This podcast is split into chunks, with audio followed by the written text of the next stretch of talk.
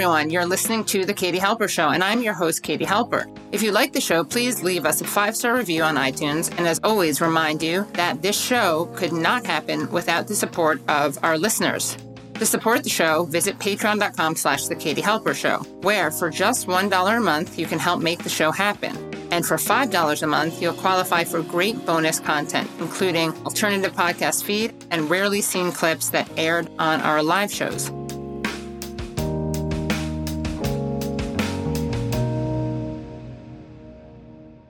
Hello and welcome to the Katie Halper Show. So excited to be here. Thank you for your patience. We just had some tech issues we were dealing with, but you will be very happy that you stuck around because we have a great show for you. So during the second half of the show, we are going to be talking about Refaat Alareer, the Gazan poet, translator, professor, inspiration, and mentor for many, who was tragically and infuriatingly assassinated by Israel on December 6th we'll be talking to Ali Abunimah, who edited uh, and published, really published more than edited, published Refaat's work at Electronic Intifada. We'll also talk to Nora Barrows-Friedman, who is also an editor at Electronic Intifada. And we will talk to Mahmoud Alyazji, who was a student of Refaat's.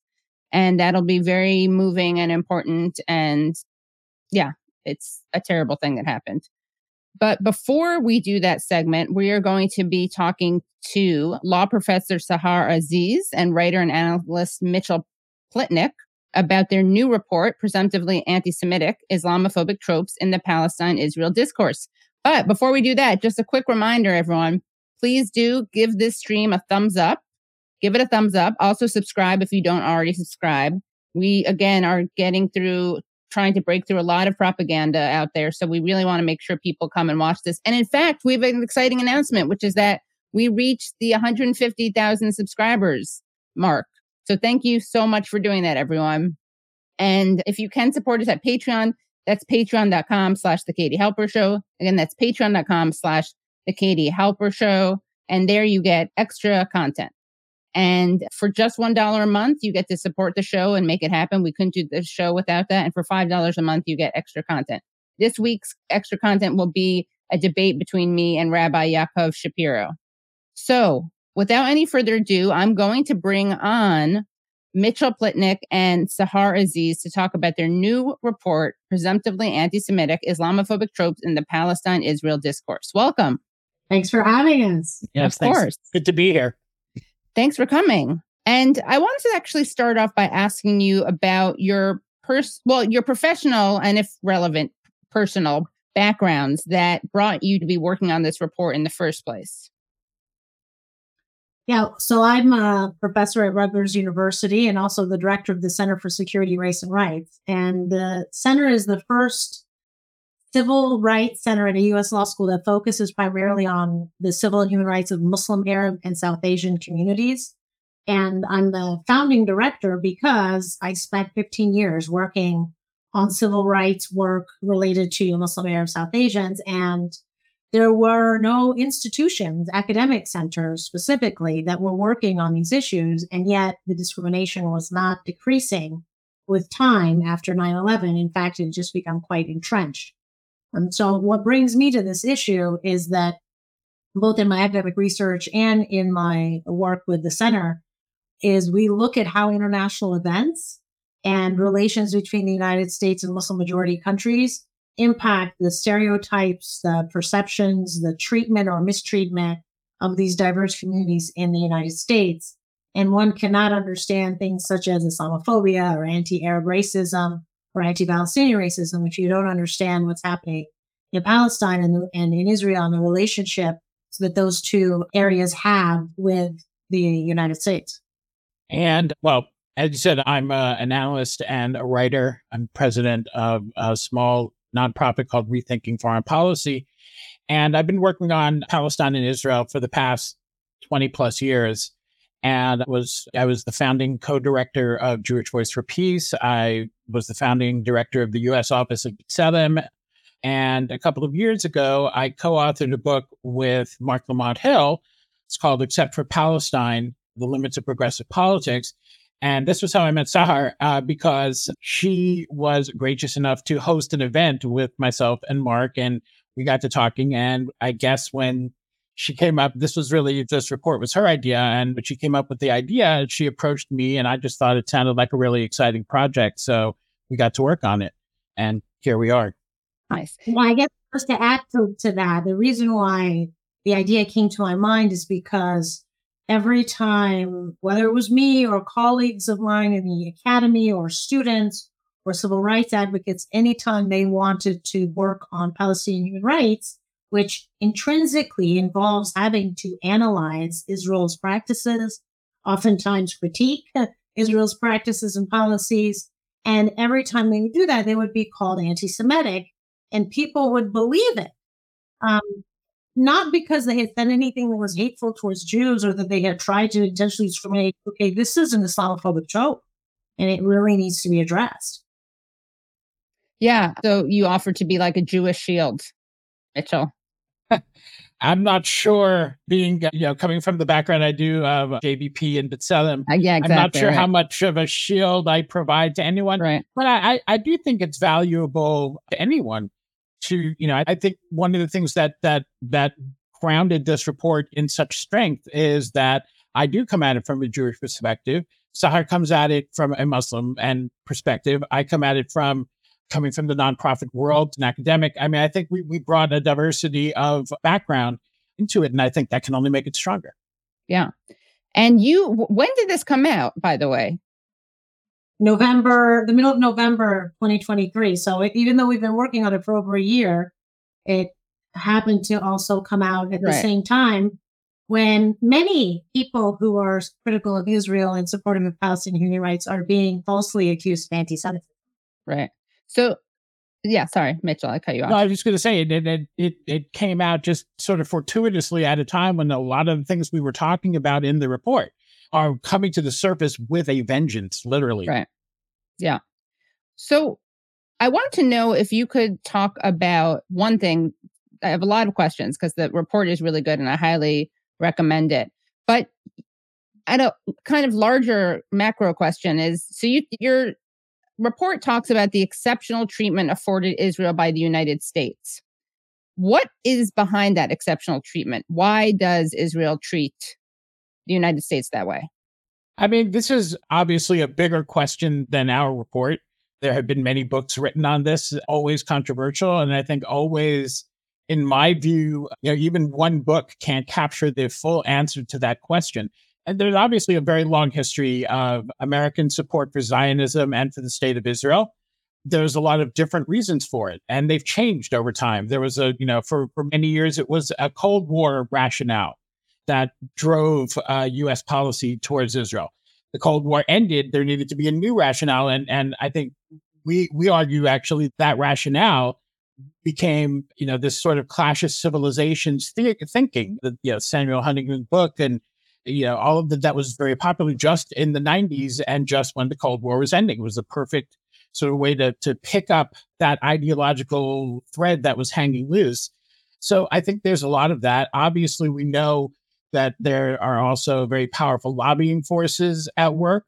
I think Jewish history has been badly sidetracked, I guess, or instrumentalized by this movement to justify some truly horrific things. We're seeing that in, again in spades right now in a really big way in Gaza. So there's a diversity of that, but it's usually characterized as love of Israel, support for Israel, you know, partnership with Israel. It's always focused on Israel. And what I think has not had enough attention is what we're focused on, which is the other side of that. Because in order to support Israel, we see, for example, Joe Biden, he stands up, I am a Zionist, I am, you know, I rock solid behind Israel. But what does that mean? Uh, it also means that for his entire term, long before October 7th, he completely ignored and buried the entire issue of Palestine, did everything he could to divert attention away from it and to actually, you know, to work with the Saudis to bypass the whole issue of Palestine. One can speculate as to whether or not that brought us right here. I think it did. But we don't just, we generally don't pay enough attention to that other side, which is if you're talking about Zionism and how much you love Israel, you are also denigrating Palestinians and often taking that to an extreme, as Joe Biden has, questioning the, the number of Palestinian deaths, just basically buying every horrible, pernicious lie that Israel comes up with and never questioning anything that they say, no matter how badly it feeds into these Islamophobic tropes that we discussed. So we need to look at that other side. We need to think about it's not just that we love, you know, that our government loves Israel and supports Israel. It's that it is either indifferent at best and very often opposed to uh, literally to Palestinian life. So, you know, where does that come from? How does that part happen? That we, I think there's a lot less academic literature on, and I think that's what we're trying to begin to address, at least with this report something that is so applicable to what we're seeing right now with these kind of academic witch hunts and censorship and demonization of terms like from the river to the sea and intifada. So you write a bastion of free speech, individual liberty, and equality. This is the mantra our government repeats across the world and teaches nationwide in American schools. Rarely stated, however, are the varying limitations imposed on persons seeking to exercise such rights according to their identity. Protection of fundamental rights is at its zenith when exercised by white Judeo Christian communities, while exceptions are frequently invoked when racial or ethnic minorities exercise the same rights to challenge policies and laws harmful to their communities. Members of the majority engaged in dissent are treated as patriots with different political views. Minorities who dissent are treated as security and cultural threats deserving of social stigma at best or criminalization at worst. This racialized double standard is most active, acute for Muslims or Arab Americans when they exercise their free speech right to cr- criticize the U.S. government's failure to hold Israel accountable for its systematic violations of Palestinians' human rights. So, this is again something that we're seeing right now happening on campuses. And I wanted to actually ask you before I show you some examples of that how does what's happening on campuses right now relate to your report? So I wanted, I'm going to have to put a little pitch in for my book, The Racial Muslim When Racism Quashes Religious Freedom, because I spent five years researching the very topic you just summarized.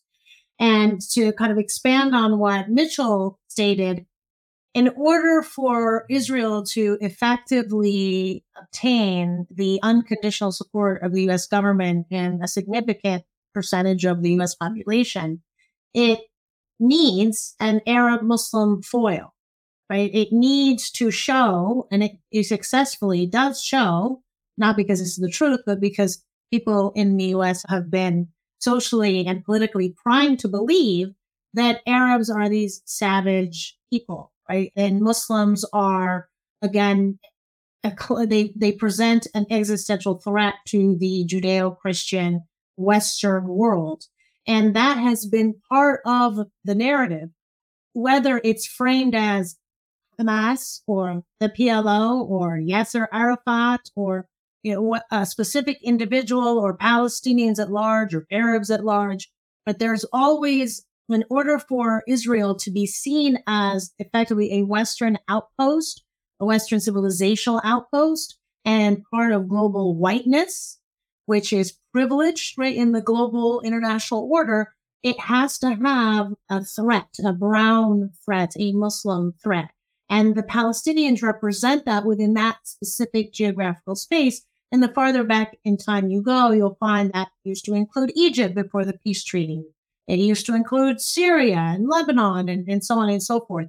So what you're seeing on campuses right now is a very specific and extreme example of one group of students being treated as if they are threats to the university even though there are students who pay tuition, who attend class, who are have many of them are US citizens, but when they dare to exercise their free speech rights in ways that effectively free speech rights are supposed to be exercised, which is to dissent, people in power or people who have the majority view or people who have mainstream views don't really need free speech rights because everything is normalized based on what they believe in.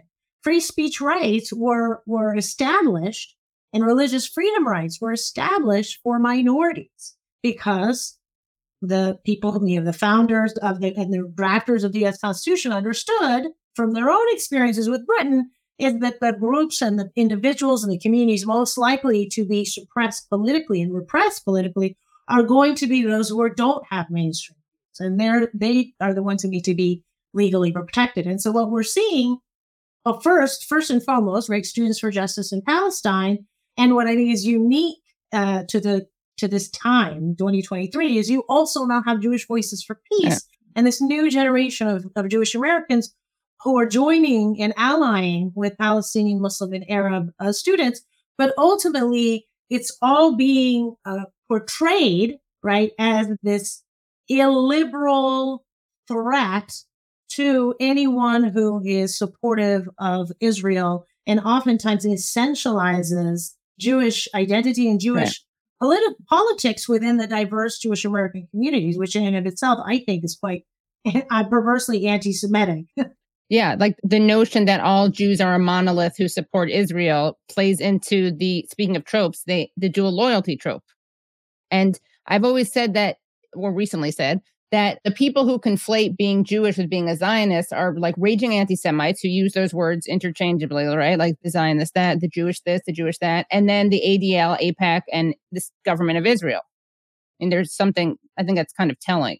And I, we're going to get into the question of the dangerous conflation of Jewishness and Zionism. But before we go there, let's just take a look at some of the way we're seeing this campus uh, demonization of people who are critical of Israel. So here is a rather attention seeking, hysterical, or histrionic, I should say, professor of business at Columbia. His name is Shai Davidai. He's originally from Israel. And here's how he responded to protests on Columbia's campus that were calling for support for Palestine. This message to get to every parent who sent their kids to Columbia University. So he's saying he's sending this message to every parent who sent their kid to Columbia University. Before this starts, by the way, he very um, coincidentally wants urges everyone to take out their ca- their phones to film him so that everyone gets this message. Okay. Entrusted their kids and their children's safety with us. Sorry, more tech issues. Sorry, Katie. I'm, I'm gonna have to re-upload that. Can I uh, have like one minute? Yeah, sure. Sorry about that. Yeah. Well, this guy is a hoot. So, have you guys seen him speak yet? I responded already on on Twitter and I will only call it Twitter, to one of his tweets. I, I didn't see that video, but we already hear what he's saying. He's talking about this so-called uh, threatening language, calling for genocide of Jews, etc. What he's referring to is, at least judging by the, the tweets that I've seen from him, is two things. One is the phrase that has become so controversial from the river to the sea, Palestine shall be free. And the other is simply the word intifada. These are the two things that that everyone is calling now. You know, I mean, we can break this issue down pretty clearly, and it it it fits right into what um, our report is talking about. First of all, this is Israelis, Zionists, and frankly, white nationalists, at least Stefanik, telling Palestinians what they're saying. So they are defining from the river to the sea means that all of that area will be without Jews and they will all be killed or driven out.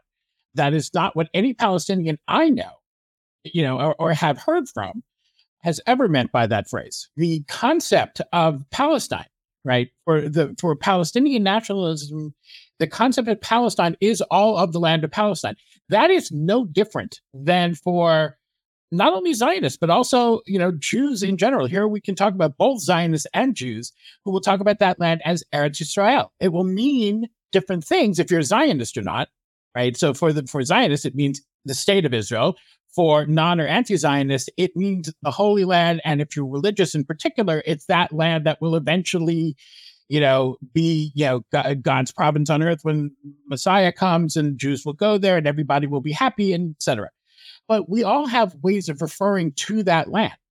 Go back far enough and people call it Canaan or Canaan and several other names. There's an immense and very diverse history in that land. And this is what Palestinians are talking about. That land should be free, not free of Jews, free. Right. People should be free. But, you know, and that is how Palestinians themselves have defined that phrase, whether Hamas uses it or anybody else. When the Likud uses it, they mean something very different. They Yeah, they're mean projecting. that this will be the state of Israel from the river to the sea, and the Zionist movement will rule it, will decide on those laws, and it will be effectively, for uh, certainly in their vision, an apartheid state that will be permanent. So, you know, and intifada, as we know, literally means shaking off, but it- it means resistance. And it doesn't have to mean violent resistance. The first intifada was overwhelmingly nonviolent. There was violence, wasn't 100% nonviolent. And of course, the violence is all that ever makes the headline. But most of the first intifada, most of the actions were nonviolent. They were strikes. And in fact, those strikes really put quite the scare into Israel at that time because Israel was very dependent on the Palestinian labor force. And that was, that was after the first intifada that Israel started turning to Thailand and the Philippines and other places to bring workers in so that they were not going to be so dependent. They still use Palestinian workers, but they weren't their workforce, their labor force was not as dependent on Palestinians. So so widespread strikes could not damage them as much as they did in the first intifada. So, you know, one thing is they cut off a nonviolent way of doing that. The second intifada, probably not coincidentally, was considerably more violent. And certainly, you know, resistance can be violent. But saying intifada does not mean kill the Jews. It means give Palestinians their freedom, and Palestinians, yes, will have to fight for it. And again, fighting does not have to mean violence. There's many very effective tactics that are nonviolent. Um, but you know, as I'm saying all of this, let's not forget Palestinians do have a right to resist occupation, as does any other people under occupation, um, whoever they may be.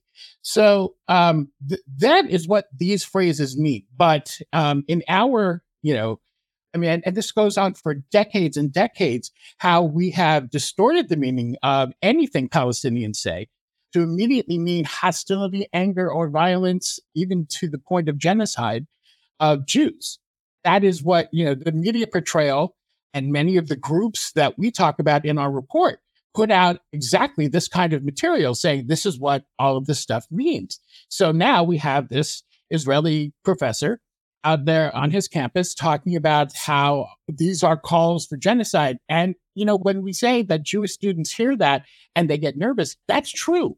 They do. They get uncomfortable, they get nervous, they get, and some of them get terrified because they've been told that what they're hearing means something other than what it really is. Right. And that is the really, I think, insidious part of it. Can I just add Yeah, a, a few things? So, so first, intifada means the shaking off, right? The shaking off of oppression, the, the shaking off of suffering, the shaking off of not just, I mean, occupation, but being oppressed. And that can come in different forms. We've seen nonviolent civil disobedience. And it effectively, it is every time, for example, a college student will just say revolution. Does that necessarily mean Right. they're going to go and commit a mass shooting? Of, of course not. Uh, if a if a college student says let's revolt, that the interpretation is based on the context, and we've seen that the context here is exercising your free speech rights to and your and your right to assembly, which is granted to you by the U.S. Constitution to engage in protests and sit-ins and teach it. And so the question is, why don't we see that as normal? Why do we see that? Why do we interpret that as threatening? And I also want to know that nobody seems to care at all about the feelings of Palestinians Right. in America. In other words, Palestinians and Arabs and Muslims, and I think anybody who humanizes or has some form of human empathy towards Palestinians right now is extremely offended, uncomfortable, insulted when you have a protest that is adamantly supportive of Israel at this moment in time because what Israel is doing is, in my opinion, genocidal, right? They're mm-hmm. committing a lot of war crimes. Now, people have the right to do that, but if we're going to base the First Amendment and free speech rights, and especially across campuses, based on how people feel, well, then any protest, any teaching, any event that is supportive of Israel should also be shut down because I can guarantee you, I know I've talked to students, they feel unsafe, they feel insulted, they feel hurt, and the administrators are not reaching out to them. The universities are not creating task forces to combat Islamophobia, to combat anti Arab racism, to combat anti Palestinian racism. Universities aren't even taking the time to meet with them, to check in with those students, which goes to show that these Muslim Arab South Asian students are second class citizens because effectively they're being treated like brown and black people have always been treated in the United States. And what I think many Jewish American students need to appreciate is there, especially those that are pro Israeli, that are supportive of Israel right now at this moment in time, that they are experiencing the privileges of whiteness. And they are allowed to engage in white fragility to the extent that it violates their classmates' rights. Because they don't feel like it's safe or they don't feel like it's comfortable, and that is very different than an anti Semitic act where someone is physically assaulted, verbally abused, where it's something that's individualized. That is absolutely anti Semitism. But that's not what is being pointed to as the example by the American Defamation League, by the Zionist Organization America, by the Brandeis Law Center, by all of these Zionist groups who have made it very clear that all they want is no debate, no discussion, censorship. I can't think of anything more anti American than that. Yeah. Well, let's take a look at this. I just want to show kind of this progression of what this one professor did then we'll see how he applied it to what he thinks should be done to students. Then we'll take a look at Elise uh, Stefanik, the sorry about that trigger warning, and see how that's arrived at Congress. Okay, so Brad, let's see if we can play that. And trigger warning on this video, it's so disturbing. Let's see if we can play that video we tried to play. This message to get to every parent who sent their kids to Columbia University and trusted their kids and their children's safety with us. I want this message to get to every parent in America who sent their kids to NYU, to Harvard, to Stanford, to Berkeley. My name is Shai Davidai. I am a professor at Columbia Business School. I am Israeli. But before all of that, I am a dad. I have two beautiful children. And I'm talking to you. I'm speaking to you as a dad. And I want you to know we cannot protect your children from pro-terror student organizations because the president of Columbia University will not speak out against pro-terror student organizations because the president of Harvard University, because the president of Stanford, because the president of Berkeley, they will not speak out against pro-terror student organizations. I have a two-year-old daughter, a feisty two-year-old daughter. She has two songs that are her favorite, Baby Shark and Shake It Off by Taylor Swift. And yet, to the pro-terror student organizations, on campus here and at Harvard and at NYU and at Stanford and at Berkeley and at Northwestern. My two-year-old daughter is a legitimate target of resistance. That is what they are selling. You are allowed to murder and kidnap my two-year-old daughter in the name of resistance. Oh my God. Okay. So there he is I mean, I don't know who he's talking about when he says they. pro- probably SJP and JVP. SJP's not thinking about his kids or his family. Of They're course thinking not. about the Palestinians that are being slaughtered in Gaza. Right. But he's just playing on all these tropes that you guys talk about in the report, and he doesn't have to show any evidence of anything. And lo and behold, Columbia banned SJP, Students for Justice in Palestine, and JVP, Jewish Voice for Peace. And let's see what else this guy, this business professor who should stick to like business professor stuff, suggested happens. Here's a tweet of his Intifada, long live the Intifada. Columbia has two choices expel organizations that explicitly call for violence against Jews and Israelis. Two, show the world it can't, won't enforce its own rules and face legal consequences for unequal enforcement. That's one thing he tweeted. And by the way, in both of these tweets, which I just took screen grabs of, I didn't go to the actual tweets because I didn't want to dox any of these students or get people to attack the students. But he actually tweeted out videos. So he's trying to dox the students himself. And then he writes Friday, Columbia University announces that chants understood as a call for genocide are against school policy. Today at Barnard College, students organizing call student organizations calling from the river to the sea, Palestine will be free. Columbia, what do you plan to do about this? So he is calling for the punishment of people who are engaging in free speech. Not only are they engaging in free speech, but they happen to not be making genocidal statements because a lot of people are getting into this as a First Amendment issue. And oh, you, you can say whatever you want, which is true. But there's another issue here, which is that they're totally misrepresenting what these people are saying.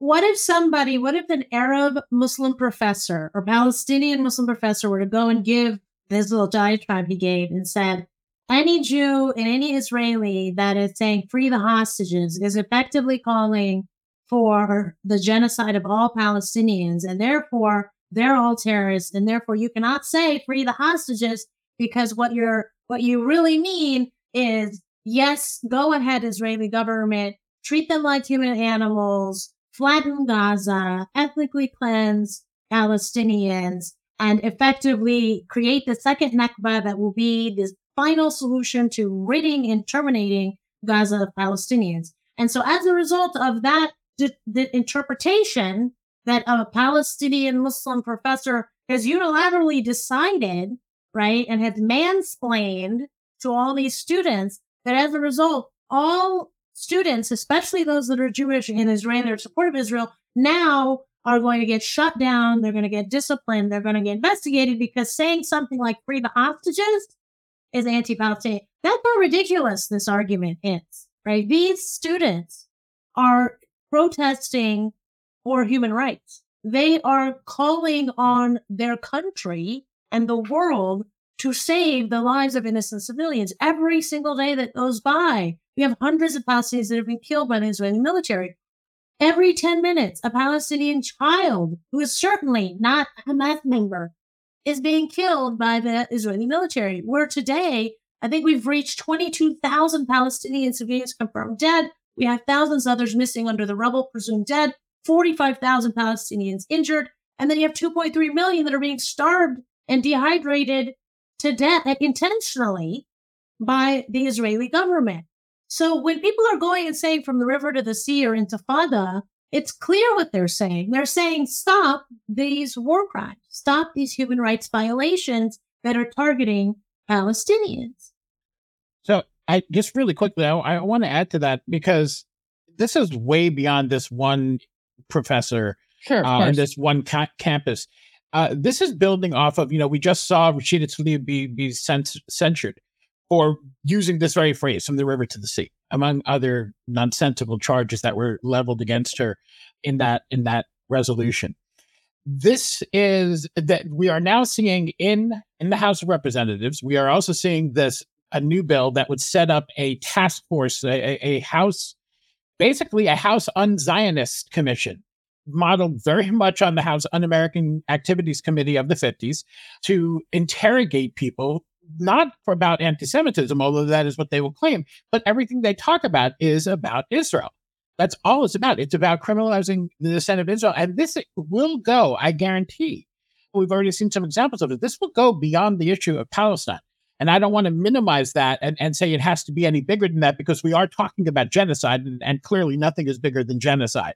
That is what is going on in Gaza. That is what Israel is attempting in Gaza. It's been what they've been attempting since October 7th. But it, it will, as we saw in the United Kingdom, the same issue happened and it absolutely decimated the progressive left. The progressive left was smashed by this issue when Jeremy Corbyn was leading the Labour Party. This is happening here as well. There's a reason this is being led by the same people who are, you know, who are supporting white nationalism, who are supporting Donald Trump. And unfortunately, the difference is, at least when they're talking about MAGA, the mainstream Democrats oppose them. In this, in this case, mainstream Democrats are marching, you know, goose stepping right by the right by their side. We are facing a major crisis just from the point of view of America and what's going to happen here. We are this issue can force us to abandon our you know our academic freedom of the press, freedom of assembly, freedom of speech. All of these things are under threat. This is just the first step of it. um, using the tool, the the tool of distorting anti-Semitism, and you know, and then I'll, I'll be personal about it. I'll be even selfish about it. As a Jew, I know where this ends up as well.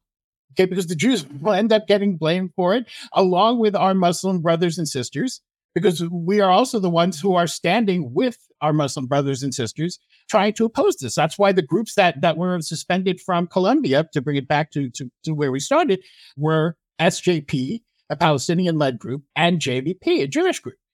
Um, this is that is exactly how this process gets undone. That's how it is confronted by all of us uniting and standing up against it.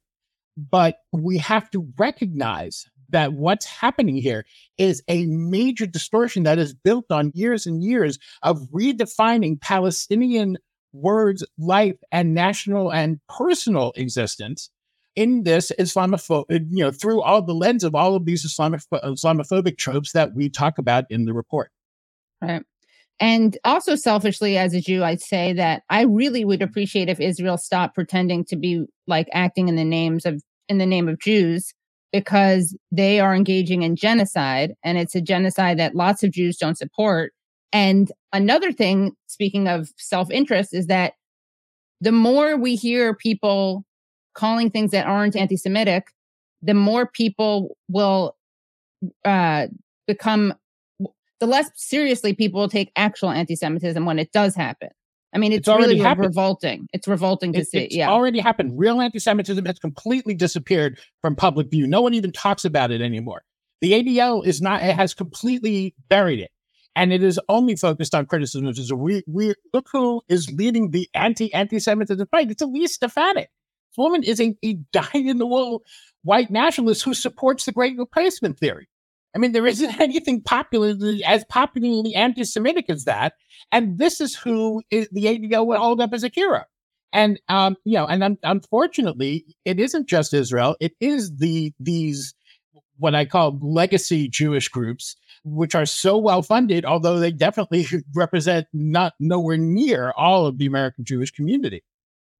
So I, I, also wanted to highlight how, especially as a, as an Arab, you know, so I'm originally Egyptian. I was born in Cairo, and what I have been quite confounded with as a, as both a Middle East scholar and also as an Arab American and Muslim American is how so much of the way in which anti-Semitism is understood is about is focused and centered and originates from Europe. And it's as if the Palestinians, who really had very little interaction with world Jewry, except for those who were the Mizrahi Jews that had effectively never left, right? That had also been there for centuries. And if you're looking at the late 1800s, the percentage was about 5%, right? Before the various waves or the aliyahs of immigration from Europe. And meanwhile, when the groups that focus on anti Semitism discuss the history of it, whether it's the Holocaust, whether it's pogroms, whether it's discrimination in the United States, it's all happening in the West. And again, half of my book, The Racial Muslim, is about the history of anti Semitism and how the racialization of Jews essentially created this precedent that then has led to the racialization of Muslims, right, in ways that hurts their civil rights. So, so it's not that it's not relevant and it's extremely important to talk about. But what I find just so perverse is that you have this group of people, the Palestinians, who had nothing to do with any of that awful history in Europe and then that was extended or transported to the United States, suddenly paying the highest price, oftentimes a deadly price, and then being the face of anti Semitism when in fact the entire disagreement is a political disagreement and it's a, land dispute and it's about two groups of people seeking self determination. It is not a holy war. It never was a holy war. And all of the various acts or harms to Jewish people in the Middle East, many, again, the Mizrahi Jews who were in Iraq, who were in Iran, who were in Egypt, who were in Syria, all, all of that rose after the establishment of Israel, showing again not to justify it, but to explain that it is a political issue. Right? This is not a centuries old holy conflict or holy war, which is anti-Semitism. The root of anti-Semitism in the West, right, between Christianity and her Christianity against the Jews. So, so I think we also need to have some intellectual accuracy in our analysis. And this is where I see groups like the ADL being extremely disingenuous and effectively trying to uh, tell Americans that the anti-Semitism you understand, it's not a European Western creation. It's actually the Palestinians. And so take all of that real anti-Semitism that's historical and slap it on them. And as a result, how they are experiencing discrimination and they're the ones who are being uh, repressed. And, and, and finally, I do want to state how important it is that we accurately define anti-Semitism. You know, we had these same debates about Islamophobia right after 9-11 when I was again uh, working with a lot of various groups and civil rights groups. And there were some people who wanted a really broad definition of anti-Semitism, excuse me, of Islamophobia, you know, to the extent that it was, well, if you criticize, Mecca, or excuse me, if you criticize Saudi Arabia, if you criticize Iran, or if you criticize, you know, Azhar University, which is the oldest Sunni Islamic university, then that's also Islamophobic. And I was very, you know, my position was no, those are nation states, those are monarchies, those are institutions. You can debate it on the merit, but that's very different than discrimination against a particular person because their religious identity or discrimination against an entire you know, religious group. And I, one of the arguments I made was not only is it just inaccurate, but also it actually puts Muslims in danger because at some point people aren't going to believe us anymore and they're going to think that we're using Islamophobia, we're weaponizing it in order to just silence anyone who doesn't agree with our political analysis of Middle East politics or U.S. foreign policy. And so this debate is not unique to the Jewish American community. But if, but I agree with you. I think that people are the, lo- the most to lose in the long run are Jewish Americans because if anti-Semitism means everything all at once, eventually means nothing. And then when it really does happen, people will roll their eyes, shrug their shoulders, and say, "Oh yeah, that was you tried that. You know, with something that nothing anti-Semitism. I didn't know has to do with it today. So, so I think that's another kind of point of confusion for me of why so many Jews who may be supportive of Israel's politics at least don't draw that line and go, you know, we all benefit as Jewish Americans to make sure that this is taken seriously, that it is not about political disagreements or political disputes. Right. It's just stifling criticism of Israel, which is how it is so used. I mean, and speaking of making the um, blaming Muslims for anti-Semitism. Didn't Net- Netanyahu said that uh, Hitler got the idea for the Holocaust from a Muslim? Do you know that what I'm talking about? There's a clip of that. Yeah, he I said something about he said something about it that like the idea for well, not the idea of anti-Semitism, but the idea of the final solution that supposedly he came up with the idea after speaking to the Mufti of Jerusalem, who was anti-Semitic, but it didn't have any, you know, it didn't have anywhere near the effect that Israel propagandists tried to make it out to be. And he eventually did flee to to Germany, and he was taken in by the Nazi government at the time. Well, couldn't go anywhere that, else, right? But I mean, the, the, the when, but I, I will say at least when Netanyahu said that, that's one of those things he did say it, but it didn't really stick. And I think most people, even people who think like him, were just like, dude it's too over the top. That's embarrassing. Man. Yeah, it's yeah. embarrassing. Yeah. So also this fascist regime in Israel, which triggered, you know, over nine months of protests by Israeli citizens. I don't think anybody should be listening to a word that Netanyahu says. Yeah, if I were a Zionist, I'd be like, can you stop saying the quiet part out loud? Like, we don't want to be legally responsible for genocide, right? Because, like, part of it, as you would know, Sahar, as a law professor, is the intention as opposed to ju- not just the crimes. Like I was talking to Craig Mokhiber, who resigned from the UN, and over this issue, and he was saying that usually it's really hard. You have to go through all these documents and try to make the case, but Israel, they're just say- they're just stating their genocidal intentions. As promised, I did promise that we would watch Stefanik just for a little bit. Don't worry, guys. Trigger warning again. And Brad also had some headlines he wanted to show to introduce people to Stefanik to show how well rounded she is. She's not just a McCarthyite; she's also a white nationalist. Is that what we're going to see, Brad? As you and you said, Mitchell, of course. Stefanik echoed racist theory allegedly espoused by Buffalo suspect. Oh, and then she tweeted out the Soros backed woke prosecutor Alvin Bragg must testify under oath before Congress. Yeah. So there she is. So this is the That's woman the who's going zero. to ensure my safety as a Jew. Uh, let's let's see what she had to say. With here she is grilling the presidents of MIT, Harvard, and Penn. Dr. Kornbluth, does M- at MIT does calling for the genocide of Jews violate MIT's code of conduct or rules regarding bullying and harassment? Yes or no? If targeted at individuals, not making public statements. Yes or no? Calling for the genocide of Jews does have- not constitute bullying and harassment, I have not heard calling for the genocide for Jews on our campus. but you've heard chants for intifada. I've heard chants, which can be anti Semitic depending on the context, when calling for the elimination of the Jewish people. So those would not be according to the MIT's code of conduct or rules. Worth, worth, worth noting that she's grilling a, a Jewish A Jewish woman, yeah. of Yeah. MIT. Yeah, Sahar, you as a as an academic, how would you?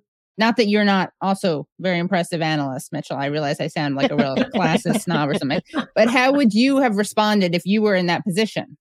Well, I think the first response was correct, where she stated, I have not heard, or there seems to be no evidence that someone is saying what you've just said, that we seek a genocide of Jews. When she said intifada, I would have said the intifada does not mean that this is the, uh, calling for the of Jews. Intifada means to shake off oppression of the Palestinians, and in fact, is not centered around uh, the Jewish actions. It's around, it's centered around uh, Palestinians feeling and experiencing repression and resisting it in the context of the universities. The resistance is through protests, through chants, through teach-ins, through sit-ins. These are all very American. So I, I think it's clear what she's doing is she is redefining a word. She's saying that blue means red.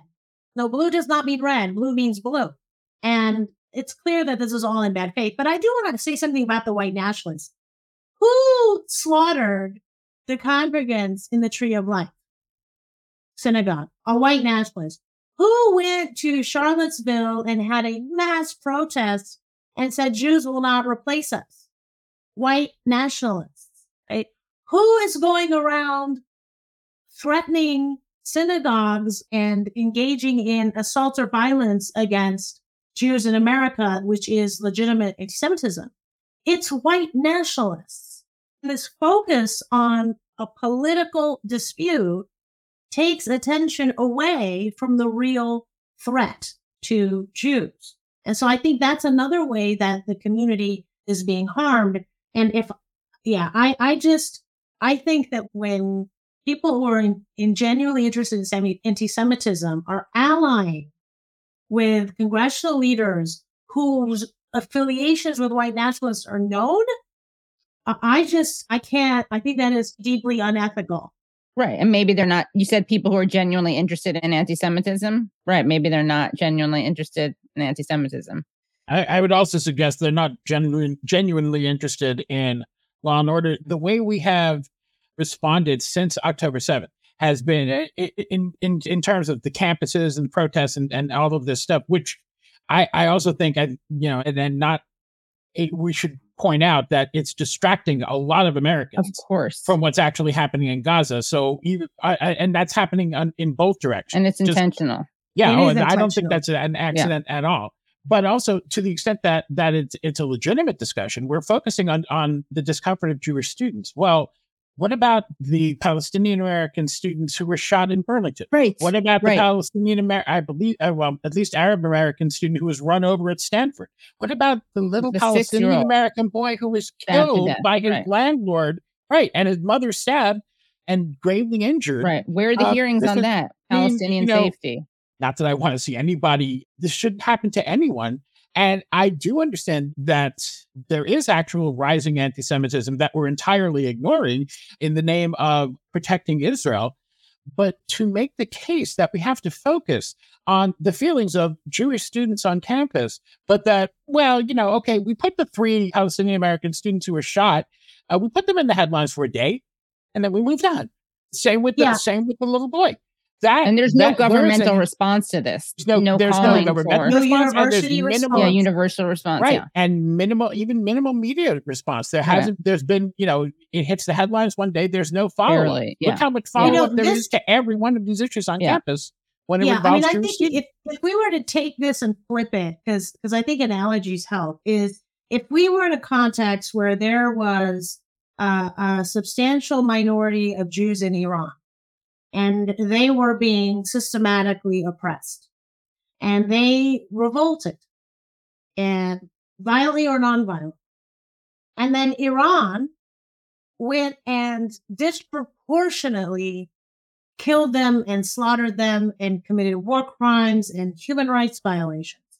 And Jewish Americans went and had mass protests and allied with Muslims and Iranian Americans to condemn Iran for its collective punishment of civilians because maybe a non-state terrorist actor, you know, violate, engage in terrorism. And then the universities and Congress and all the mainstream institutions were to blame the Jewish American students and for defending the human rights of the Jews in Iran. And meanwhile, were to make sure that all of the Iranian students who were supportive of Iran or the Iranian Americans or Muslim Americans who were supportive of Iran as a country and their politics were then to have special task forces to to make sure that they don't feel discomfort, they don't feel a, a sense of sadness, they don't feel any sense of you know being unwelcome or unsafe.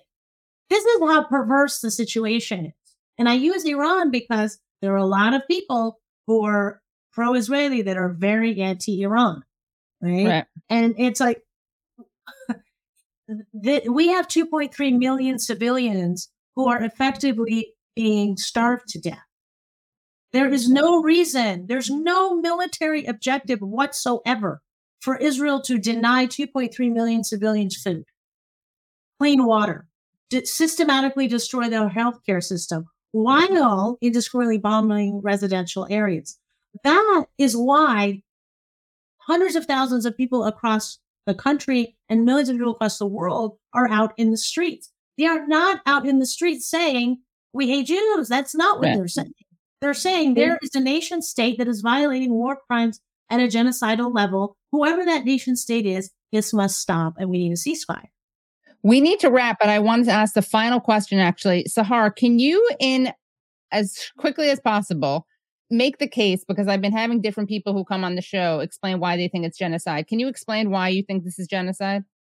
Well, as you stated, you have to show that there is the intent to eliminate in part or in whole a people on account of their ethnic or racial identity. And then there are various um, uh, means through which you would do that. And effectively, the key here is intent, right? And whether their intent is to destroy even in part, right? The actions they're taking squarely fit within the five uh, ways within the Genocide Convention. I don't have it in front of me, but there are five different ways that the actions can take place, and three are easily met. So it really comes about to intent.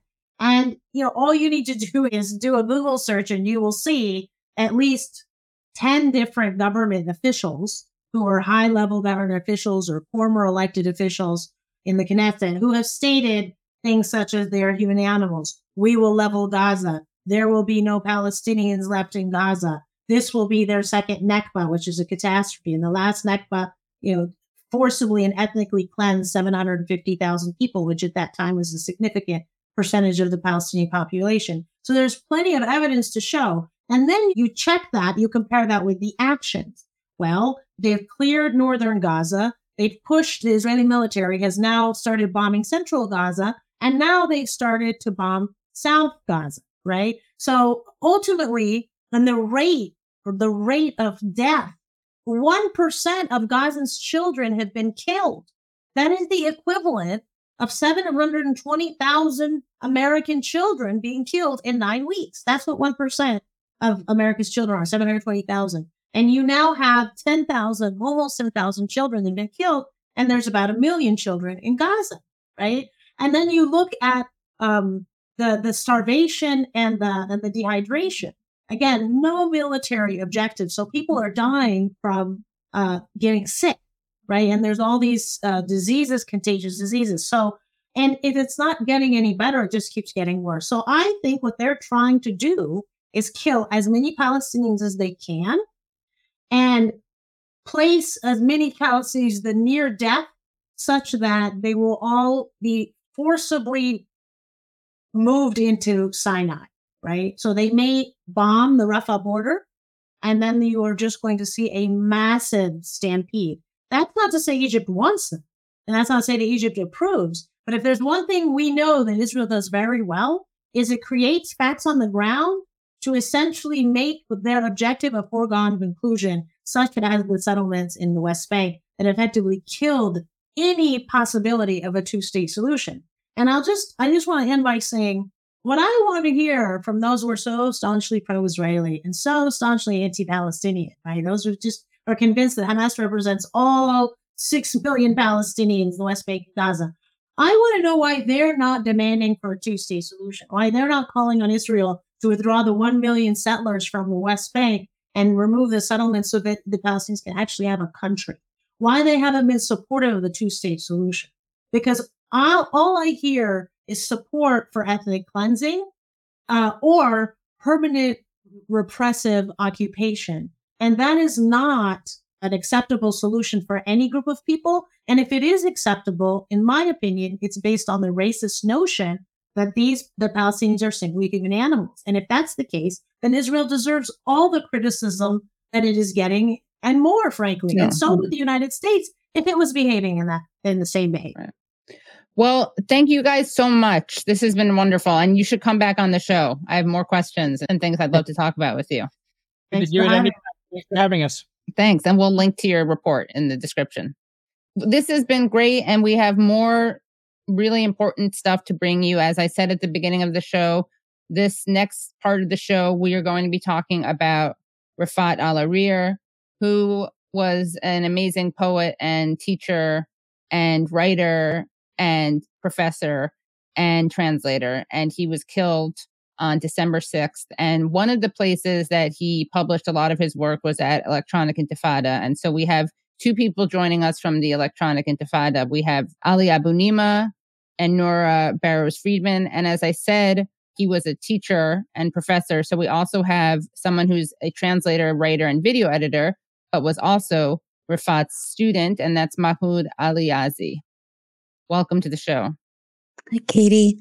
Thanks so much for joining. And I'm so sorry for your losses and the world's loss, honestly. And thank you for bringing him onto your streams so frequently. I guess I wanted to ask you guys what you wanted people to know about Refaat and his, what he was committed to and what he would want us to be talking about and doing now. Hello, everyone. Uh, my name is Mahmoud Alyazji. I am an English and literature student at the Islamic University of Gaza. And currently, I am studying in Vermont, Castleton University, as part of an exchange program. About my professor, my dear Professor Refaat, I met Dr. Refaat in 2021 he was my uh, creative writing teacher at a CUS project, and he was one of the best teachers I have ever had. Dr. Refaat used to be the person who opened our eyes on the little things I personally never paid attention to. So, Dr. Refaat, as a teacher, he was always caring about the details, about how important the traditions and the small things that we live uh, inside Gaza. So, for example, my grandmother, I I would go through uh, the door of my grandmother uh, every day. I would go from I live uh, upstairs, she lived downstairs. I would go and pass by every day, and I just say good morning and just uh, keep on my way. And I never thought about sitting with my grandmother and asking her about her stories back then, her what, what she lived before. And whenever I had this class with Dr. Refaat, he started talking about his grandmother and the stories he had with her and how he would sit with her for hours and just uh, listen to her and listen to her stories and appreciate her words. And it was like, I never done this. And this is like the most how he made me think about this. Like Dr. Refaat made me pay attention to stuff I would never thought I would notice. And uh, Dr. Refaat after this kept teaching us how to appreciate our culture and how to appreciate our stories, our narratives, and how is it a really good and important part of our lives as Palestinians to convey our stories, to convey our cultures. And I started writing by support of Dr. Refaat. I would often often send him stories and uh, he would like respond and give me advice, edited my story and enhance my words, enhance how to describe the the narrative. And I owe him so so much. Refaat. He was really a wonderful person who built big part of who I am. He who, who built me as a writer. I now love writing. I write and getting things out for me in these difficult uh, situations. I, uh, I, I really owe him so much. Yeah, he was a wonderful professor. Answering your question, what what would he, what he, what would he want us to do right now is actually to keep writing, to keep fighting with our pencils, to keep telling our stories, and uh, to just be a Palestinian and fight for it because we deserve life and we deserve our freedom. By the way, Mahmoud, if you, I should have asked you this earlier, but as Nora and Ali speak, if there's anything you want to share that you've written, like if there's anything you want to read to us that you have written, you that please do.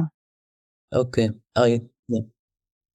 And Ali and Nora, what about you? Actually, I can I, I thought it, I meant to play this before, but I think this may be a good um, introduction. Then we'll go to Ali and Nora. But this amazing poem that Refaat wrote, I thought we could play it because someone, I want to make sure I get the name right.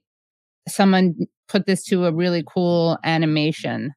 Someone named Maya Amer too on Twitter. Let's watch this animation of one of Refaat's poems. If I must die, you must live, to tell my story, to sell my things, to buy a piece of cloth and some strings. Make it white with a long tail, so that a child somewhere in Gaza, while looking heaven in the eye, awaiting his dad who left in a blaze, and bid no one farewell, not even to his flesh, not even to himself. Seize the kite, my kite you made, flying up above, and thinks for a moment an angel is there, bringing back love. If I must die, let it bring hope, let it be a tale. So, Ali or Nora? Yeah, uh, Mahmoud, it's nice to see you. I hope you're doing okay. I hope your family is doing okay in Gaza despite the horrifying situation. And thank you, Katie. You know, we're all really still, I, am personally still in shock at the murder of Refaat. I can't say it's a surprise because Israel has been systematically targeting and murdering academics, intellectuals, journalists, doctors. The it's exterminating. You know, uh, when I, I was on your show last, I said this was a Holocaust, and that's what it is. When you think of a Holocaust, and they're wiping everyone out. Mahmoud said that he's a student at IUG. IUG doesn't exist anymore. Israel wiped it out. It wiped out most of the universities in Gaza. It murdered the president of IUG. It targeted in it, him in his home, Dr. Sofian Taye, a top scientist in Gaza, in Palestine, and the president of IUG. Rafat al Arir if we just go by his titles, it really doesn't tell you the story. Refaat was a professor of English literature at IUG, and that was an important part of his identity. But uh, it's only a small part. It's hard for me to describe to you, Refaat. In the, la- in the last few days, uh, since he was murdered on Wednesday, December 6th, in a targeted assassination by Israel at his sister's home in Gaza, he was murdered along with his sister and three of her children, and his brother and one of his brother's children. And a few days earlier, Refaat had been with his family in a UN shelter when he received a phone call uh, from someone identifying himself as an Israeli officer and told him that the Israeli forces knew where he was and that they were advancing towards where he was. Of course, this is in a context where Israel has arrested many of the of, of Gaza's civic leaders and figures, including, for example, uh, Dr. Muhammad Abu Salmiya, who's the director of Al Shifa Hospital, which Israel raided and destroyed after telling outrageous lies about that there was a command center underneath it. And Dr. Abu Salmiya is now held incommunicado by Israel. So Refaat uh, received this phone call. He went to his sister's home, perhaps thinking that it was less conspicuous than an overcrowded UN shelter. And perhaps also, and I'm sure of this, because he didn't want to endanger all the other people in the school by staying there. And the missile that was fired at the uh, building where he was targeted just at that one apartment. So it was very clear that this was an assassination. Um, his assassination followed an incitement campaign online uh, which uh, was coming from a lot of prominent pro Israel voices, including Bari Weiss, the former New York Times writer, opinion. I'm not even sure what Bari Weiss is now, but she was inciting against him over a joke he told on Twitter. That joke was about what, one of the many fake stories Israel told about October 7th this fake story, this lie, this blood libel that Palestinians had baked a, Pal- a Jewish baby in an oven. This came after the fake story of 40 beheaded Jewish babies. And Refaat made a, a joke mocking that lie. And uh, Bari Weiss and other anti Palestinian, violent anti Palestinian racists spun that as if Refaat was like celebrating the murder of Jewish babies, an utter lie, an utter disgusting lie. But it ended up killing him. The fact he told a joke, and Bari Weiss put a target on his back, and the Israeli army killed him. And Refaat was incredibly funny. For the past few months, I was texting with him almost every day, except during the days when the internet cutoff made it impossible. He never complained. He described utter horrors that he was going through, that his family was going through, that everyone in Gaza was going through, but he never complained. He always said, We are fine, and Alhamdulillah. And he did his best to help people till his very last day. And, you know, what can we say about Refaat? He has been, Mahmoud is one of hundreds of students that he has taught and trained and turned into confident and wonderful writers. And we're proud that Mahmoud is one of the contributors to the Electronic Intifada. And Mahmoud wrote a beautiful tri- tribute to Refaat, which I think maybe we can even flash on the screen just to show people. And uh, Refaat has been called the man who taught Gaza to speak English is also being called the storyteller of Gaza because he, through his teaching of English and teaching of English writing, he opened Gaza to the world and he opened the world to young people in Gaza who've been living under siege there for so many years, cut off from the world. And I'll just say uh, in closing that, uh, I mean, as you can see, we could go on endlessly about Refaat, but he played such an important role for the electronic intifada because he introduced us to so many wonderful writers. If you go over to the electronic intifada today, you see that we're publishing more original reportage from the ground in Gaza in the English language than I think any other publication in the world. And almost all of those writers are people who've been trained by Refaat or nurtured or mentored by Refaat. And during this war, during the bombardment, he never stopped working. He never stopped doing that work he loved. He would be helping writers in Gaza to write while the bombs were falling. He would be sending me their articles by WhatsApp. He would be introducing me to new writers when he couldn't find food for his children. So he played a tremendously important role. We had him on the Electronic Intifada's live stream five times, I believe, during the past two months, whenever we could, but it was so hard to get him because of the connectivity. And the last time was just a week before he was murdered. We had him for a brief period until the electricity cut out. But he was a wonderful person.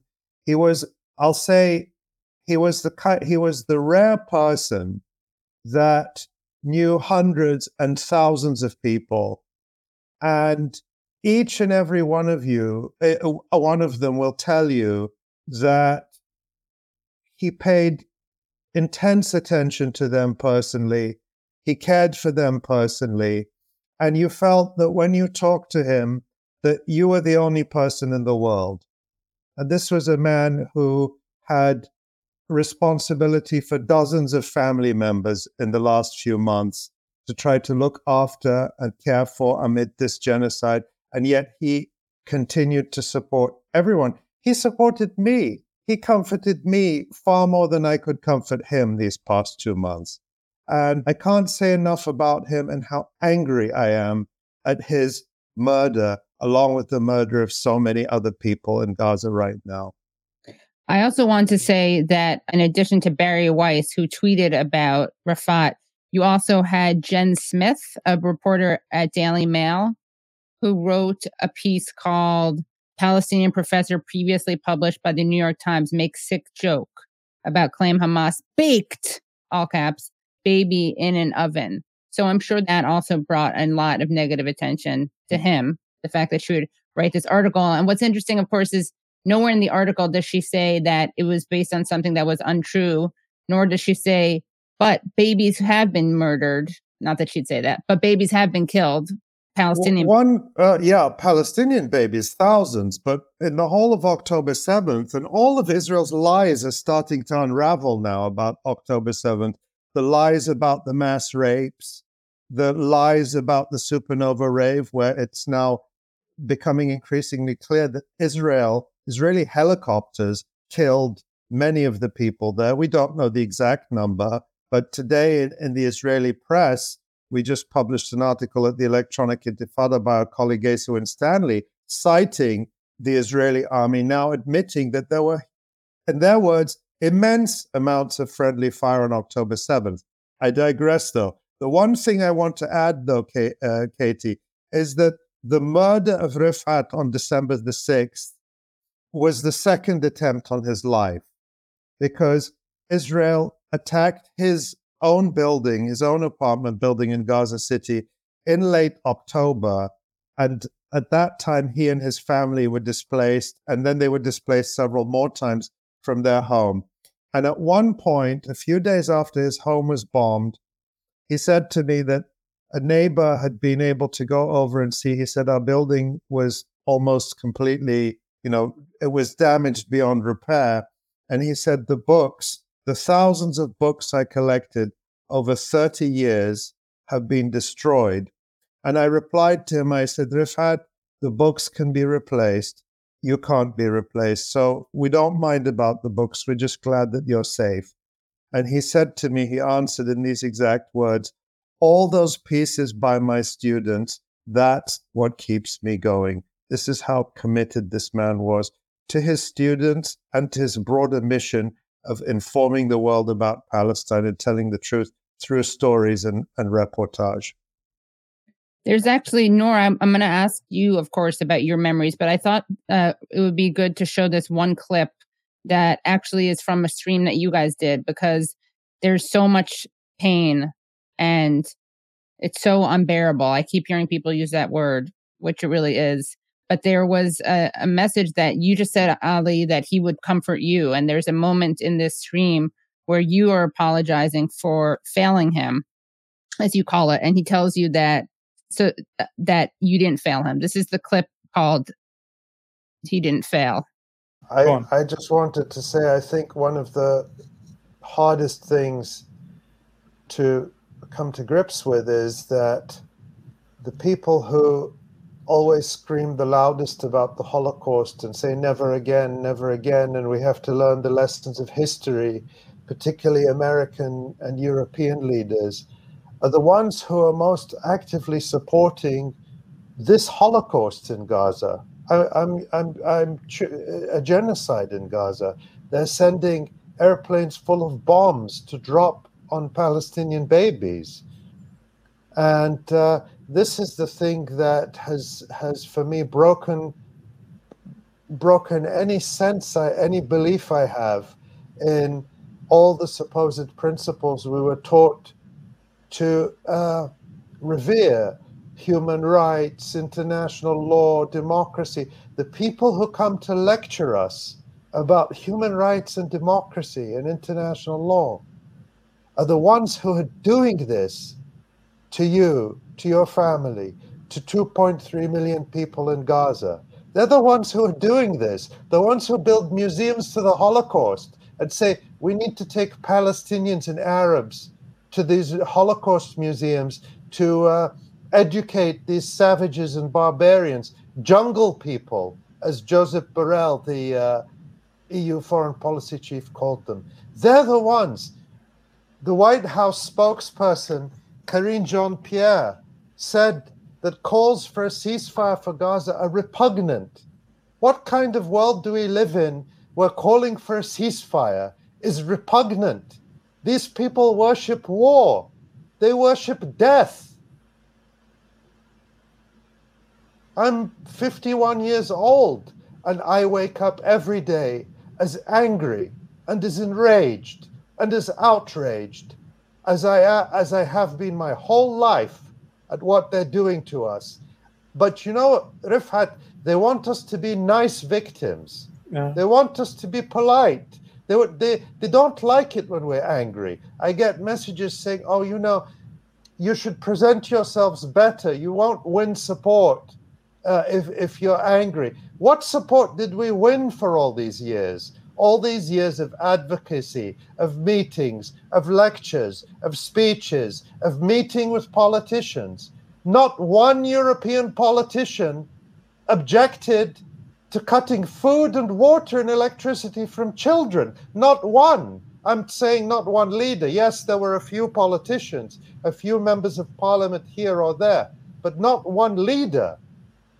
Not one Arab country not one, uh, let's let aside the Europeans, not one Arab country of those regimes run by traitors withdrew their ambassadors from Israel or closed their embassies with Israel.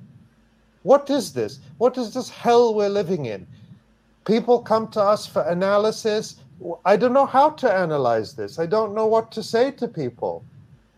But we we are our hearts uh, uh, in pain, our hearts are broken when we see this world that allows the scenery that we're seeing in Gaza today massacre after massacre after massacre of whole families, of 583 children as of this morning. By the time we finish this live stream, the number will have gone up. And people digging in rubble in their bare hands. And this is a world that lectures us about human rights and democracy. I don't know what to say to you, Refaat. I don't know, as, as you have said, as Khalil said, he doesn't know how to face his children. I don't know how to face you and to face people in Gaza. And I don't know how to say to you that I'm sorry we failed.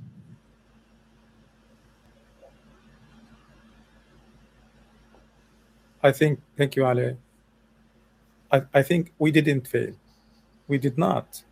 And that's when it when when it comes to all comes to end, No, we didn't. We didn't submit to their barbarity. We didn't submit to their brutality. And even when Gaza, this attack came when Gaza was in its weakest time possible. Look at what they did the, to the most invincible army in the area, the fourth strongest army in the world. The humiliation. The humiliation. But it's not only about that. This is not where we get our pride. We get our pride from staying principled at a time when everybody is not. I saw a friend, uh, you know, trashing somebody saying, like he was posting some anti anti-Semitic uh, stuff on uh, on Twitter, replying, you know, with anti-Semitic things, and he was like, "Don't do this. We're not we're not them." And I was I was very proud. It, it is at this time that people can be their metal can be tested, who they are, their character. Those people failed miserably. We didn't. They failed because when it came to the Ukrainians, blonde hair, blue eyes, everybody was sending money. Everybody was posting, even the Israelis were posting pictures how to make uh, uh, uh, cocktail Molotovs, how little children are carrying guns and fighting the Russian barbarians. Politicians sending money, billions of dollars, competing to send billions of dollars to Ukraine. But when it came to people with darker skin, they failed and they failed miserably. And I don't want to say I don't know how they sleep because they don't have a conscience. There is this anti Arab, anti Palestinian, anti Muslim sentiment that is deeply rooted and normalized in, in the media, in, uh, in, in among politicians. It's, it's, it's always been there but it has just been exposed. And I think there has to be this day, this week, has to be a time of, you know, reconsideration.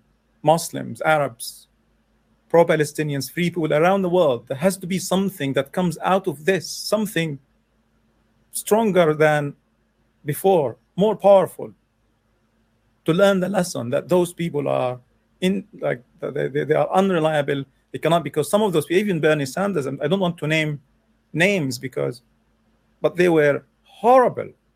I don't want name, to name the names. Now is the time.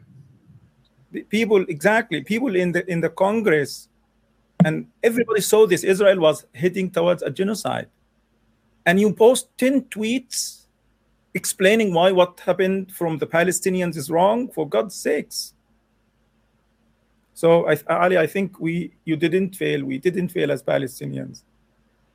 We stayed principled, believing in we don't want war.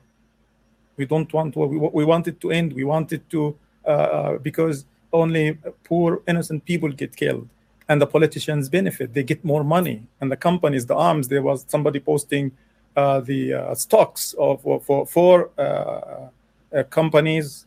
Forgot the names skyrocketing. And they know this, this is beneficial for them. And for Israel, in Israel, for Israel, this is again, it's a cash, Gaza is a cash cow. In 2014, uh, uh, according to one Israeli uh, economist, uh, more than 70% of uh, the money that came to Gaza reconstruction ended up in Israeli coffers.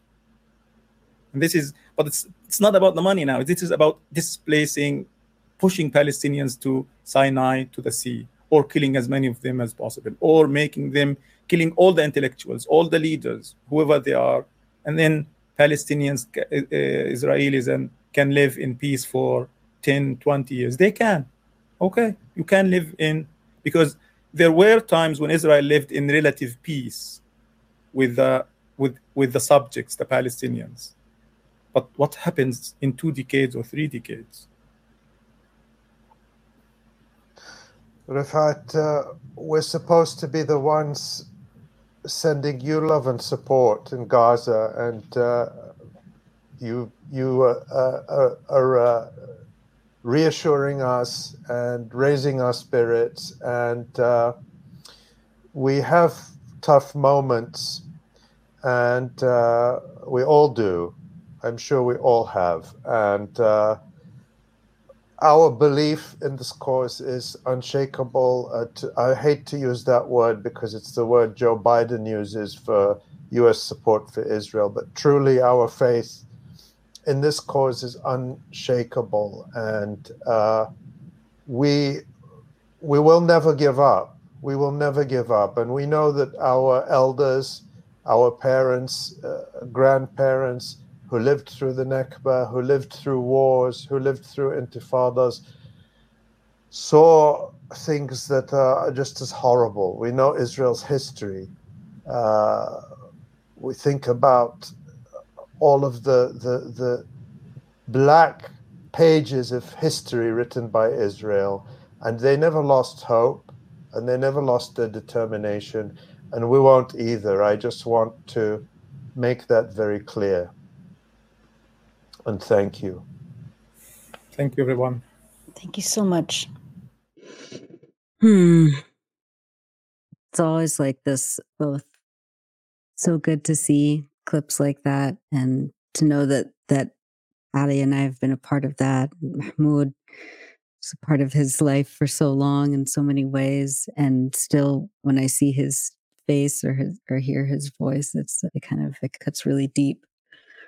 I felt Um, like I could speak because Yeah. I'm looking at that. It's like it's transporting me almost as if we were live with Refaat again. And Yeah. Yeah. it was very Yeah. tough It's to watch, but also comforting. I don't know Yeah. if you saw that before, Mahmoud. Did you see that before? Yes, I did, and I saw the the one when he was talking to you while the bombardments. Yeah, I have were that one too. Yeah. Yeah, I actually one of the ways I also like get thoughts from Dr. Refaat was just watching him in live, watching him in streams, watching him just organizing everything. Like I always wonder, Dr. Refaat has many things to do. Like he does a lot of things, training in many places. And at the same time, you said it, he makes us feel like we're the only one in there in his life. And I was like, how incredible he is to do all of this time management and life management. So I was always inspired by Dr. Refaat in many ways. And Nora, what do you want to share about Refaat? Well, I think both Mahmoud and Ali said a lot of the same sentiments that I have.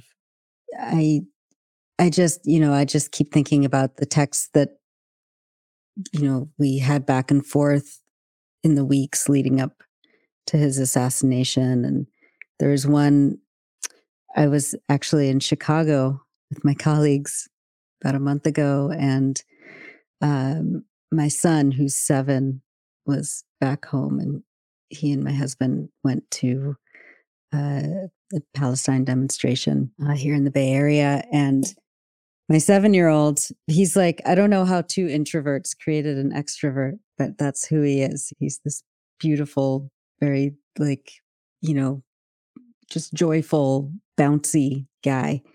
And he wanted to lead the chants at the protest. And so, so he led, you know, these, he had a, someone gave him a megaphone and he was, you know, sitting on one of our friends' shoulders and he was leading the chant. And so I got the video. And uh, later that night, I talked to my kid and he said, I really want you to send this to Uncle Refaat. I want your friends in Gaza to to see that you know that we did this thing today. And so, of course, immediately I texted it to Uncle Refaat, and the next morning I got a text from him, just you know, just so grateful, and like he said, you know, the apple doesn't fall fro- far from the tree, something like that, and and we just kind of had this like I don't know, this very like sweet and playful rapport from over the years. I mean, just in the past, you know, week since since he was taken from us. I do the thing when you mourn somebody in this day and age and you're going through your digital, you know, history of conversations. And so I was like going back through emails between him and I since like 2013, 2014 you know, talking about work stuff, having him on the EI podcast several times over the years, talking about his, uh, like, when I published my book with the same publisher that he published Gaza Writes Back, which is right over there, um, in Just 2014. Yeah, Just World. I said, like, I'm so proud to be like published, you know, in the same publisher that you have. And, you know, we'll have to go and celebrate. You know, I'll come to Gaza and we'll celebrate and, you know, we'll talk about books and stuff. And he said, I don't want to talk about books. Let's just go get food, you know? he, he just he, he loved food. you yeah, know? he was He really into food, food. and but he made a terrible mistake, apparently, which is that he preferred deep dish to thin I think he just preferred us in Chicago, to be honest. I mean, he came to the United States in 2014. It's very difficult to get anyone from Gaza to the United States, but our friend Jennifer Bing at the American Friends Service Committee was able to organize that. And he came to the US in 2014 along with Yusuf Jamal, another writer from Gaza who's now in Istanbul, who's also writes for the Electronic Intifada. He's also a translator and editor. He's published books of his own. Another student and close friend of Refaat.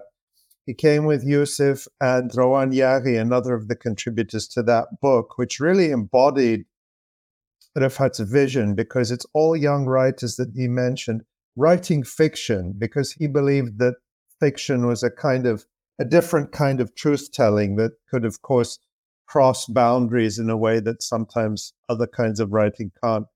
And he, so they came to the US and they did this tour with the book and they went across the country. And I met them in different places along the way. Sometimes we were just in the same city, other times we did events together.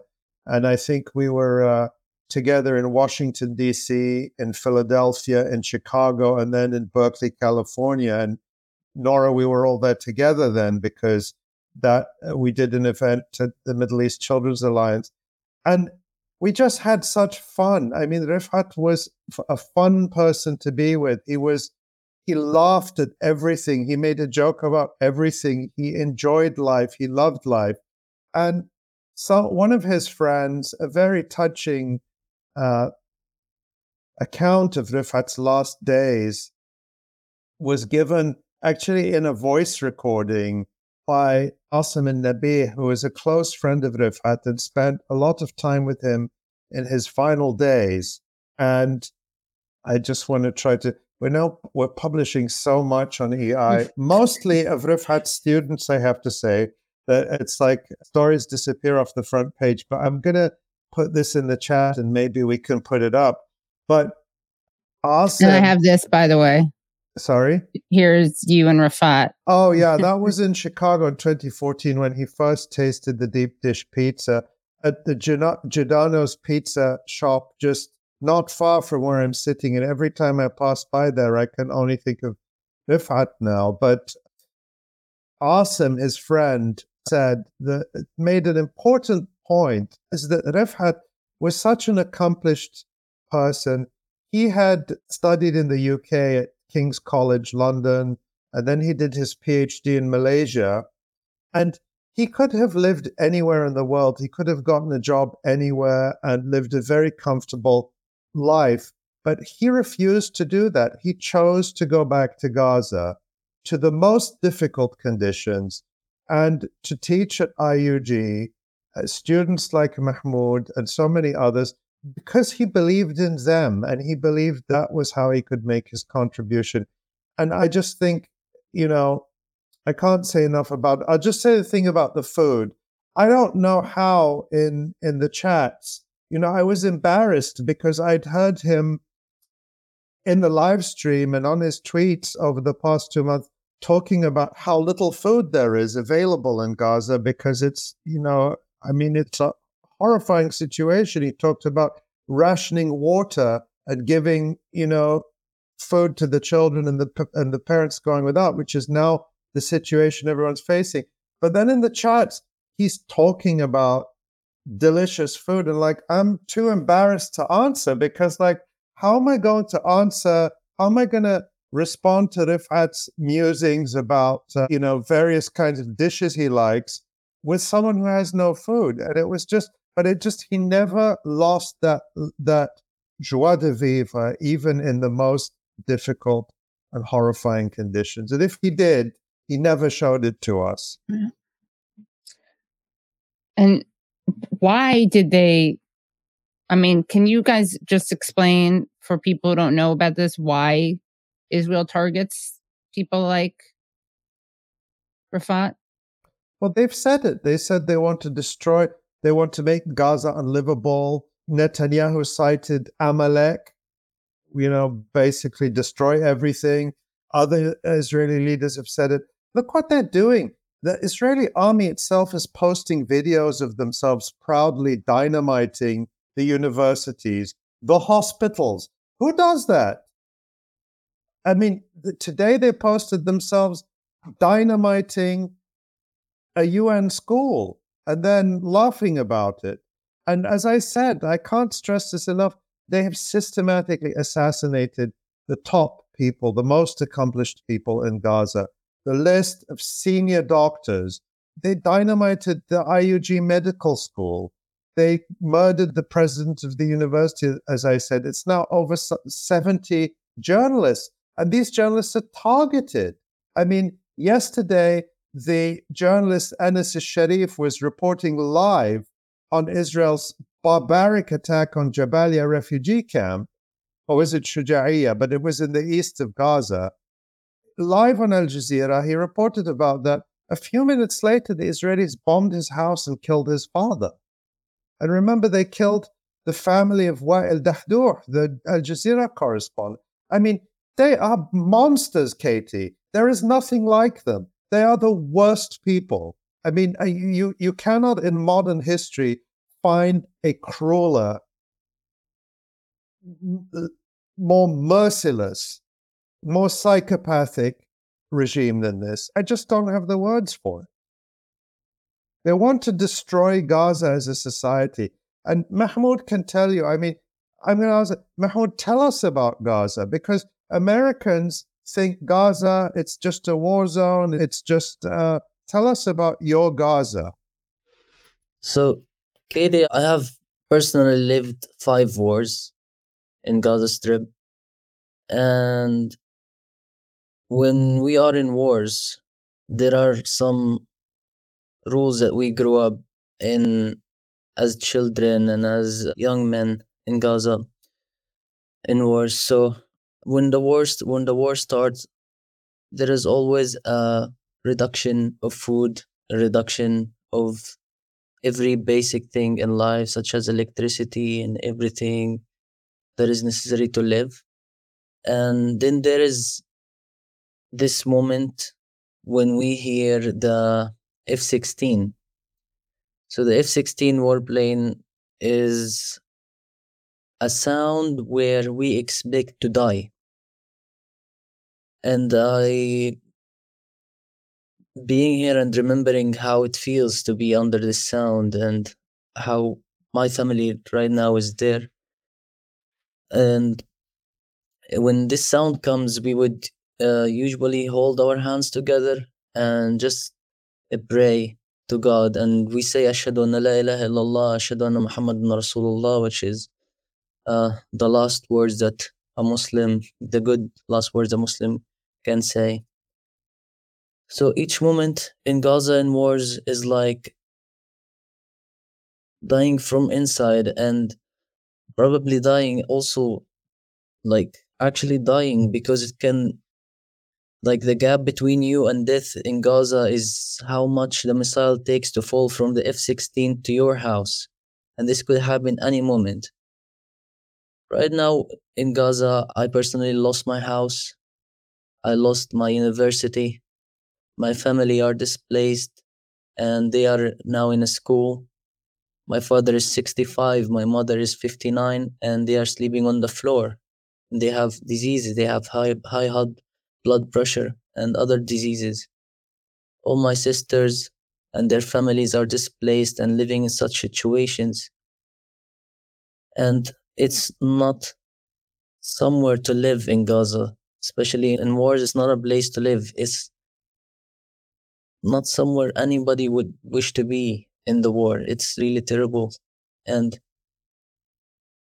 just the sounds of explosions around and like your heart sinks with every loud explosion and you just wish like please allah please protect us please save us please have this to end soon because we can't bear it anymore. And this has been the toughest aggression on Gaza since a lot of years. Since the past years, since the last aggression, this was the toughest because you see what's happening right now. And sadly, we have to explain our humanity. We have to explain over and over that our children are being murdered, our children are being killed to the people around. And it seems like it doesn't work. No, like, no ceasefire till now. And every day I post in my Instagram, I was like, ceasefire. Every minute, a child dies there. Every minute, a lot of people are killed. A lot of people are displaced. A lot of homes are being destroyed. And it's getting worse and worse. I'm sorry. I know that's uh, an insufficient thing to say, but I, I, I do have many memories of war and nearby buildings fall like get bombed while we are nearby and you just feel like your life ended for one second. And then like you find yourself alive because the bomb when it falls it shakes everything around you so hard to the moment that you can't even see like it just shakes and shakes the building and like you feel like you're about to die. This is how it is when the bomb falls. And how often do you get to be in touch with your family i have not contacted my parents since the truce like the end of the truce I often send messages to my brother. He would respond after three or four days, after like finding a spot to connect to the internet. And I must say, Katie, like, I feel really guilty with everything I do here and think of my family. Even right now, I'm sitting on a chair. I have my bed right beside me and, uh, and just keep thinking of my family because they don't deserve to go through this. Nobody deserves to go through this. They deserve a life. And if I may say, they had a life.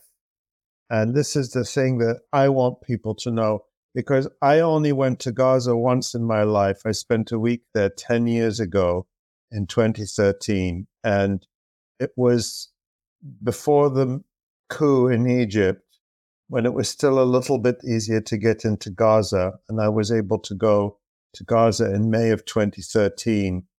And uh, what struck me about Gaza was how lively and vibrant a society it is. It's a vibrant society. It's a beautiful, it's a beautiful part of Palestine. It has a beautiful coast. It has a beautiful society. It's a tight knit community. I mean, you would go I, in that week. I traveled from Gaza City to Rafah, which is all the way in the south, for different events and different things. And you know, people know each other in Gaza. It's a very tight knit community, and I met so many people. Mahmoud, you would have been very young in 2013, so I wouldn't have met you, but I met a lot of university students, people who are university students at that time. And the one thing that I remember most, and that they told me, they said, This is what you want to know. What, what we want you to know. They said, The siege is difficult, you know, but our problem is not the privations that come from the siege. It's not the lack of the basic materials and things like that. And there were times when the siege was tighter, and there are times when Israel eased it a little bit. They said the real thing we suffer from is the isolation. The fact that it, it was virtually impossible to get in and out. That's why it was such a miracle when we were able to have Refaat and Yusuf come to the United States. I think Rawan was in the UK at the time. And the level of ambition of young people in Gaza. Uh, you know, there's their hunger to communicate with the world, to be connected with the world, to be part of the world. And that's why, you know, it's like I'll tell you this. I'm going to tell you some, some inside secrets of the electron, not, you know, the electronic intifada. We struggle to find writers in the West Bank who can write in English. I mean, people can write in, people do write for us in Arabic sometimes and we translate it, but generally we don't have the resources to do that routinely. So we like to look for writers who can write in English, and we have a hard time finding them. In Gaza, we don't have a hard time finding writers. And uh, I, I don't know, Mahmoud, what do you think? Is that entirely due to Refaat? It's a lot, in large part due to Refaat. Yeah, I swear to God, like every everyone who writes well has been trained by Dr. Refaat. We call yeah. him like me, we call him the legend because he was a legend. He teach all of us. Like he was in he was involved in many creative writings and writings program. He also like by the way taught me taught me poetry and Shakespeare and I can't even begin to express how wonderful he was in poetry and the way he explained and taught and as I always said he always influenced me and taught me even by the way he walked sometimes because he's an amazing person. And yeah like he he contributed to a lot of writers and he introduced us and helped us to connect to electronic intifada. We are not numbers and other outlets he wanted us to be successful. A part of being our teacher he was like a father and like a friend. So in the war he would ask about me and tell me like did you publish anything? And if i said no it's like why didn't you publish anything?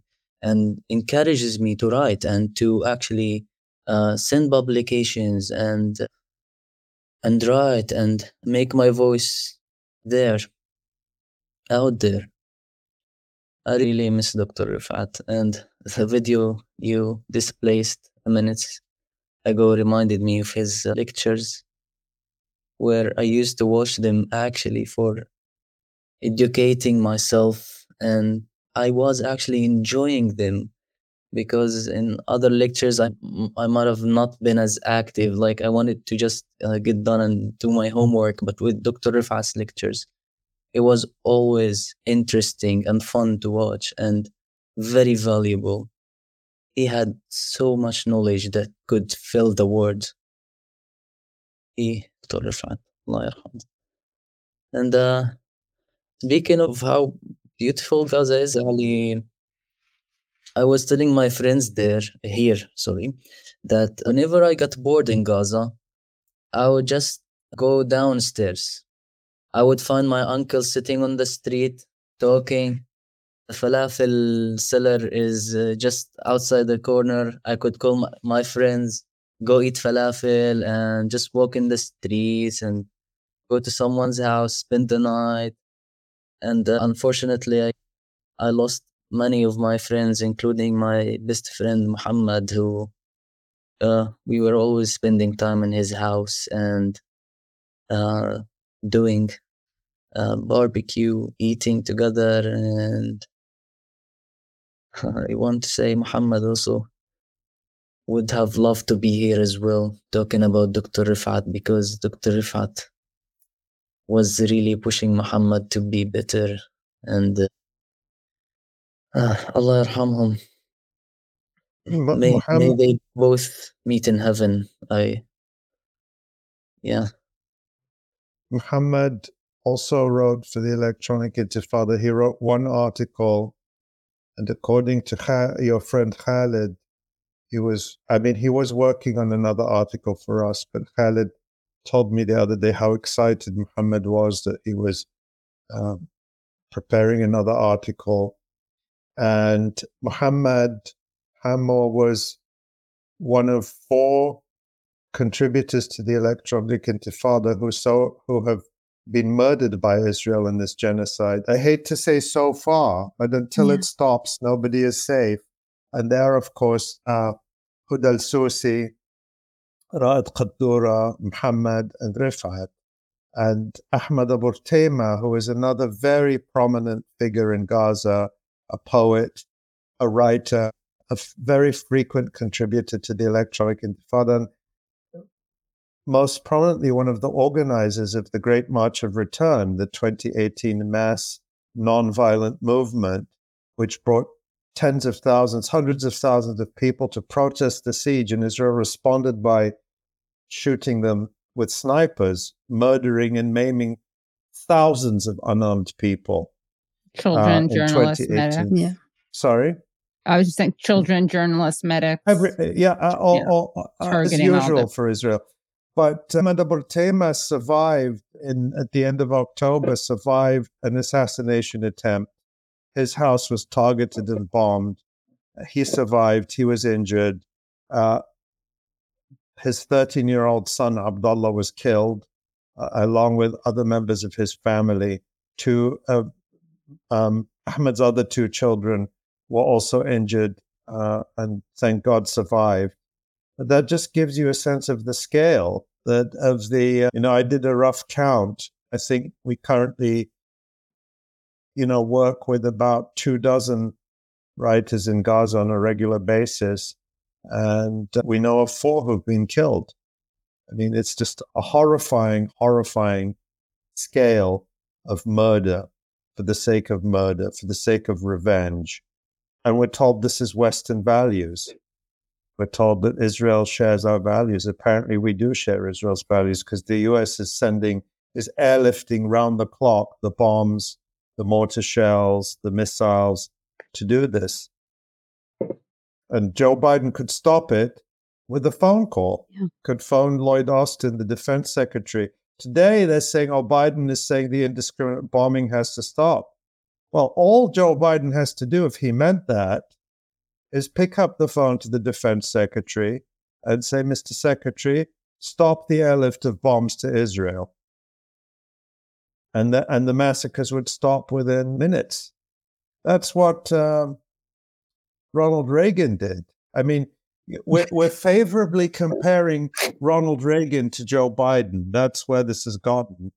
But in 1982, when Israel was doing exactly the same as it's doing now to Gaza, uh, but they were doing it to West Beirut.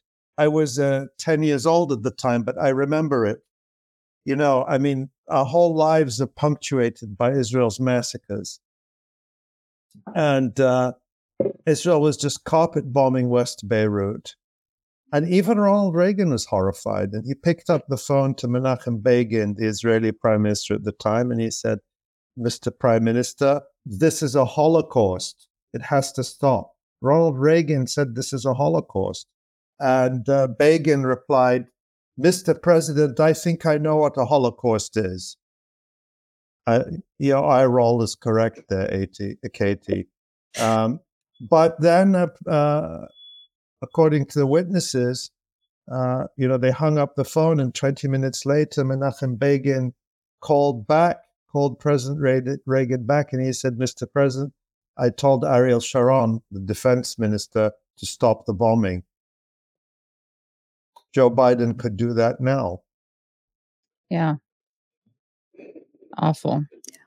Yeah, well, don't believe anyone who tells you, oh, it's complicated. And yeah. all, you know, all these hand wringing yeah. stories in the Washington Post, the New York Times about, oh, behind the scenes, the Biden administration is trying to convince Israel to protect civilians and to be more precise and all this. It's all bullshit. If they wanted, if they really wanted to stop this, they all they have to do is say to Israel, stop it. And Israel would stop it because Israel cannot do this without the round the clock airlift. They'd run out of bombs in three days. Yeah. And Israeli so who, who was it? I have an IDF major general retired Major Yitzhak Brik said all of our missiles, the ammunition, the airplanes, it's all from the US. The minute they turn off the tap, you can't keep fighting. You have no capability. We can't fight this war without the United States, period. Yeah, that's the truth. Yeah. That's the truth. And all this bullshit that I'm saying, you know, people need to know this, Katie, because all of this is just to fool people yeah. so that they'll vote for the Democrats. Oh, look how upset Joe Biden is about what Netanyahu is doing. It's just window dressing It's just to fool people because Biden didn't wouldn't even have to say a word publicly. All he'd have to do is pick up the phone in the Oval Office and say, "Stop the massacre," and it would stop. Yeah, but then uh, Ali, th- now comes the chorus of people telling you it's often white men who will tell someone like you, "So you want Trump?" I mean, uh, you know, Katie, I, look, that's not my problem. I just, I mean, it's like people are saying this is the worst case scenario yeah. for us. There is no worse case scenario than genocide. You can't threaten any of us with Donald Trump. I wasn't doing that, obviously. I was channeling. No, I know. The, yeah, I'm yeah. saying that to right. the people who say, you know, it's like you can't threaten me with Donald Right. Trump because this is the worst case scenario for us. Doesn't get worse than this. So disgusting. I actually have that. and this uh, mean, it's the sad thing is, it's like we're seeing now, like there. I don't want to get into into the U.S. political stuff, but there's almost more criticism of Israel these days coming from certain segments of the right mm, than from the Democratic Party. I'm not talking about the base of the Democratic Right. Party because 80% of Democratic voters want a ceasefire. 57% of Republicans want a ceasefire. It's I've never seen that in my lifetime.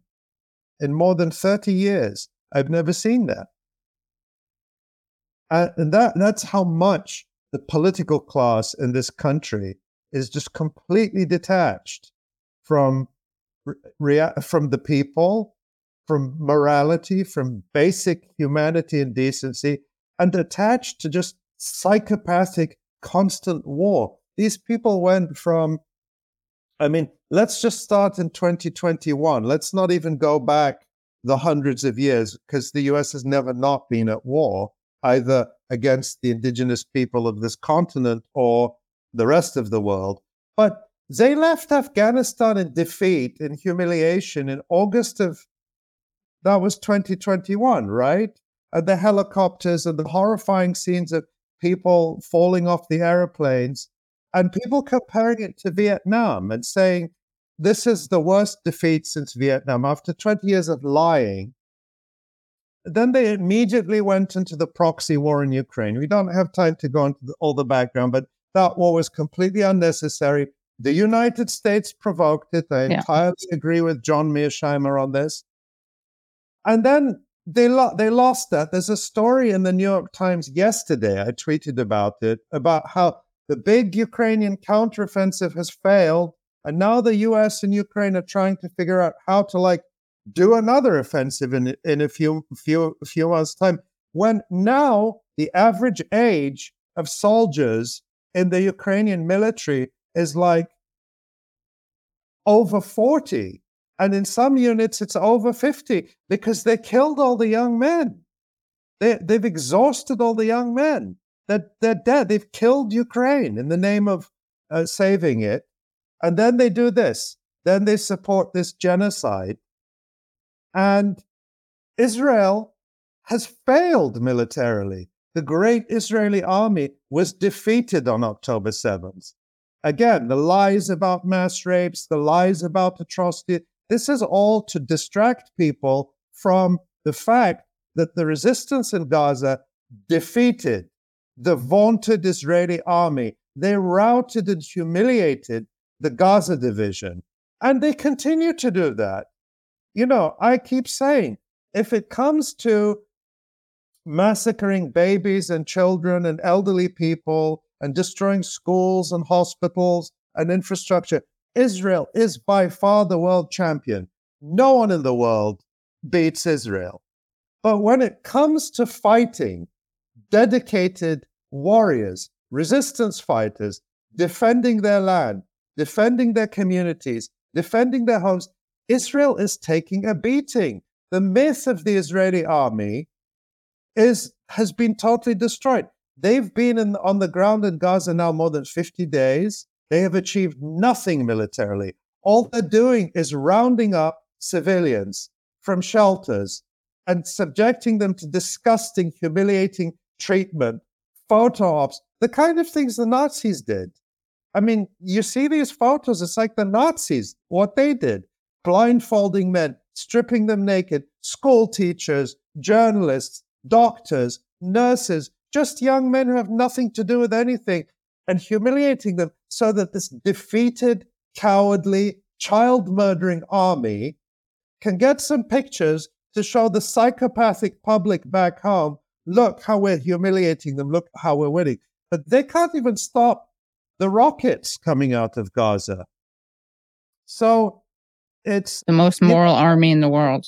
You know, what I want to say, the bigger picture is the Americans, the United States, keeps pushing its proxies into these catastrophes and has no capacity to learn, none whatsoever.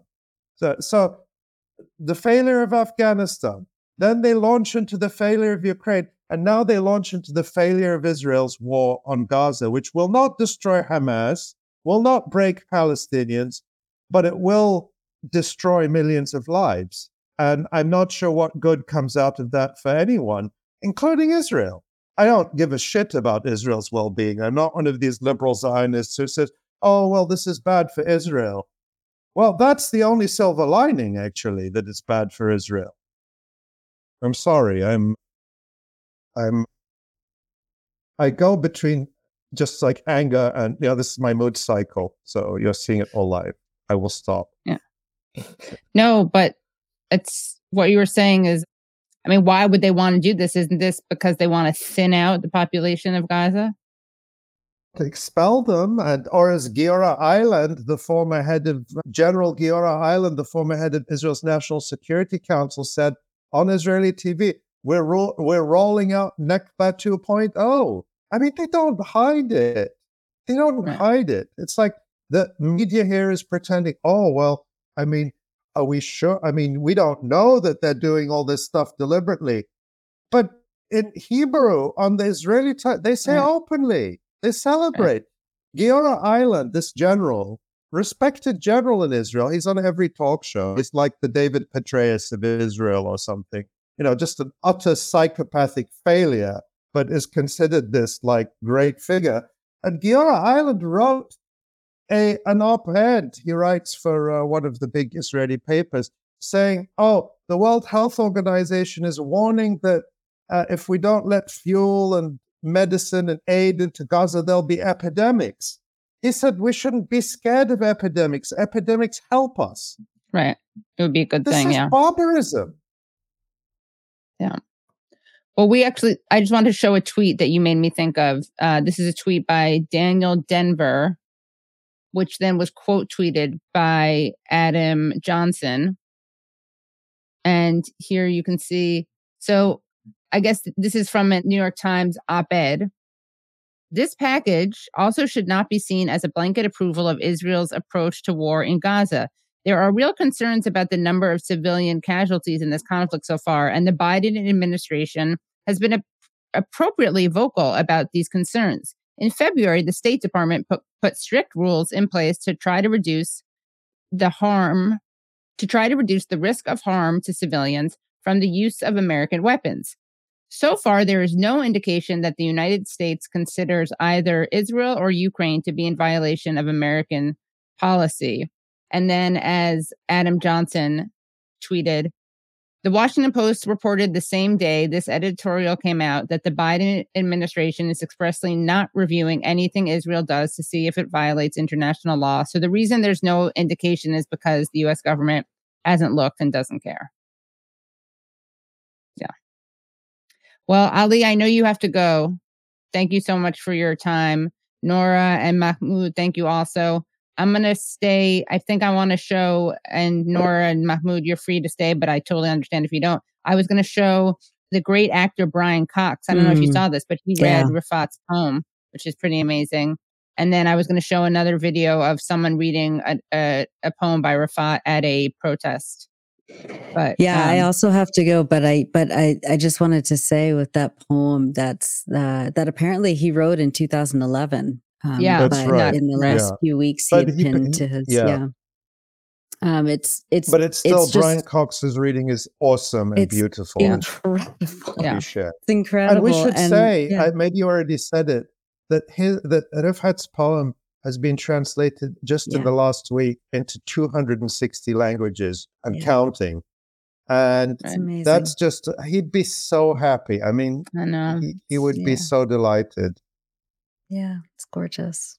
But thank you so much, Katie. Yeah, Thank thanks you, for coming Katie. on. Thank you. Mahmoud Thank you and for Ali. having us, Katie. Of course. And Mahmoud, would come back on. I'd Yeah, love to talk would more. love. Great. Thank you, guys. Thank, Thank you. you. Okay. Well, as pr- promised, let's watch actor. Let's let's do it. Let's actually show a, a cool, a really cool poem that Refaat wrote. That's about obviously, as you'll see, kind of the relationship between Israeli Jews and Palestinians. I am you. It's called, and this is from a protest that happened last week. And then we'll watch the actor Brian Cox. Two steps. One, two. Look in the mirror. The horror. The butt of your M16 on my cheekbone. The yellow patch it left.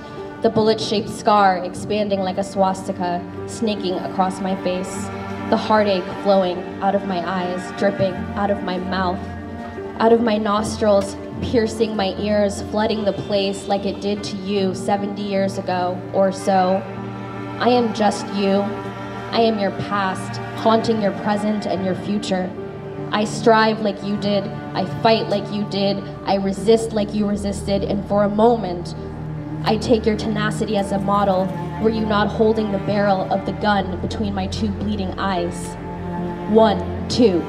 The very same gun, the very same bullet that had killed your mom and killed your dad is being used against me by you. Mark this bullet and mark it in your gun. If you sniff it, it has your and my blood. It has my present and your past. It has my present, it has your future. That's why we are twins.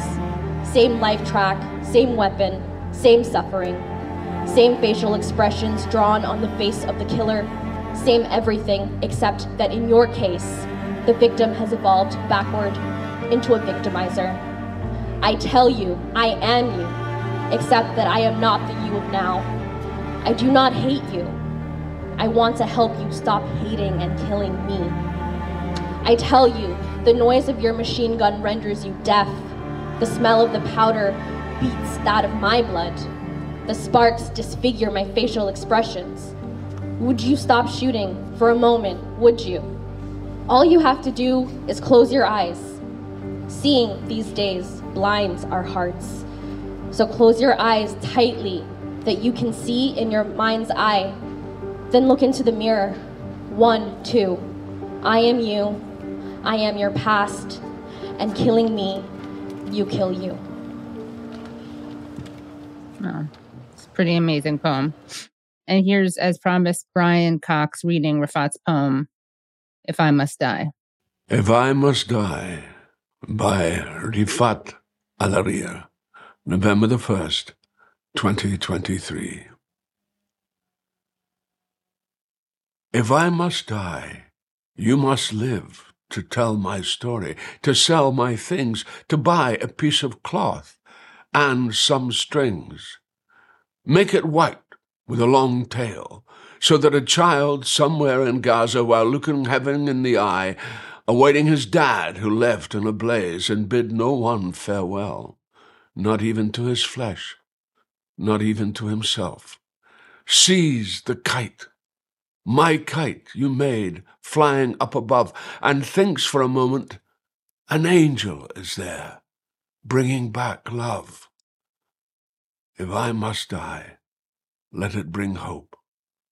Let it be a tale. Pretty amazing. Then I also want to show a CNN clip that Refaat had, which has Refaat's audio because Refaat did an interview with CNN, and I assume he didn't have the capability at that point of doing video. Maybe the connection wasn't strong enough. So here is a CNN report that was published after his death. We count the years by how many uh, wars our, our kids uh, survive. Weeks before Palestinian professor Refaat Alareer was killed by a strike in Gaza, he gave what would be his last interview with CNN. He gave CNN permission to release the audio of his interview if he did not live through the war.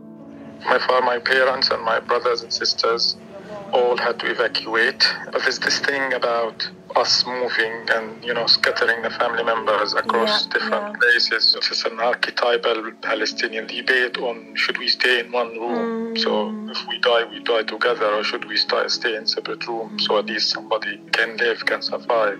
Alareer, a father of six, was killed on December 7th in Shuja'iyah, Gaza. In his final interviews, he spoke about what it means to be a parent during conflict. The, the, the toughest thing, parents, feeling of helplessness and despair, your inability to provide the protection, the safety, even the love and the hugs. You want to hug your kids like you usually do, but you don't want to do it because you don't want to feel or make them feel that this is like a farewell hug. Yeah. We interviewed him briefly because he didn't have a lot of time. I wish we had more, but we interviewed him on Useful Idiots. Aaron Maté and I interviewed him. And we chatted back and forth a little bit. In fact, let me see. Brad, you have the yeah, the D here's some DMs that we had recently. So I wrote, How is your family? And he wrote, I'm the like which I can't say, but I think it means God, thanks to God. My little family is fine, scared but fine by I mean but scared but fine. Couldn't get hold of my parents and siblings in the past 14 hours with no electricity and bad mobile service. Then I said, Is there anything we can do from over here? And he said, Thank you for offering more pressure on the media, more coverage, more Palestinian voices, more protests. Hopefully, Israel's curbed ASAP. I watched two streams about Refaat, one organized by the Electronic Intifada and one organized by people like Ali and Susan Abulhawa, who we've had on the show. And someone said that they really thought he was invincible, like he never was going to die, or that he would rise from the ashes like a phoenix. And it's true, like he did seem. I was nervous. I was always nervous that he was going to die. But I also kind of thought, like, no, of course he's not going to die. He survived this long and he's just this larger than life character. Good observation, by the way. Coast of Maine. CNN reports he was killed by a strike. He was killed by Israelis who intentionally targeted the apartment he was living in. Name names. Yeah, that's true. And yeah, thank you. It, it, it means all praise to God or thanks to God. Someone, there's debate in the chat. And I hope, I mean, he, his wife and six children are alive as of now, but it's pretty unbearable. That's like the only word for it. When I spoke to him, he said that he, I asked him about his kids and he said, yeah, she, we, you know, my littlest one is seven years old, but we say she's three wars old. There's this other video footage. Brad, do you think we should show the la- his the last appearance with um on with in- Intifada? Um, yeah, if you'd like, I'd also like to just show uh, regarding your comment about being larger than life. This is an image in the Brooklyn Oh, yes. subways. Don't say which borough because they're trying to find it in the subways. If I must die, you must live to tell my story. story. R.I.P. Refaat. Yeah, someone put that, scratch that into, I guess, cement, right? Yeah, yeah, It's amazing. yeah. And there's just been moving memorials literally all around the world. Yeah. Yeah. Well, what if we, we could show part of the one where he's trying not to cry? We could show that, and then we can end with the last appearance because there's some levity in there, and maybe that'll help people. Okay.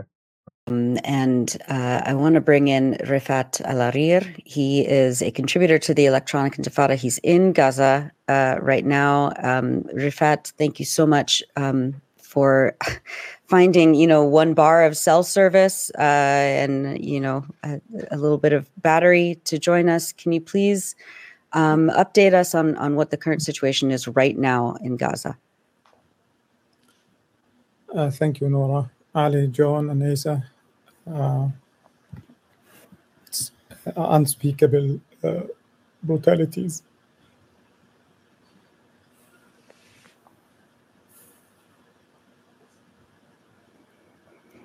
what we're seeing is is unbelievable. It's unbearable for us Mm-hmm. watching it from the safety of where we are, and it's impossible to There's- imagine. there's bomb every couple of minutes. Uh, whole buildings are being uh, destroyed. Uh, the roads to Al Shifa Hospital, I just tweeted that uh, almost all the roads to Al Shifa Hospital were destroyed. Uh, so many families, no matter how many tweets you see or how many live streams you watch, the reality on the ground is a lot, a lot more terrible than it is on social media and, and Twitter.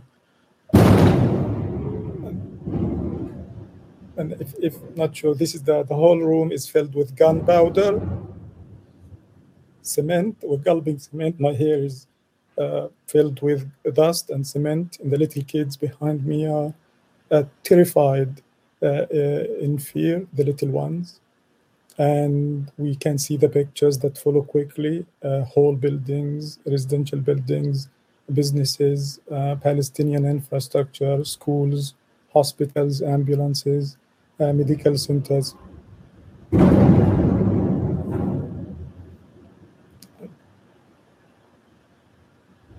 You, you don't you don't know whether this is this is it.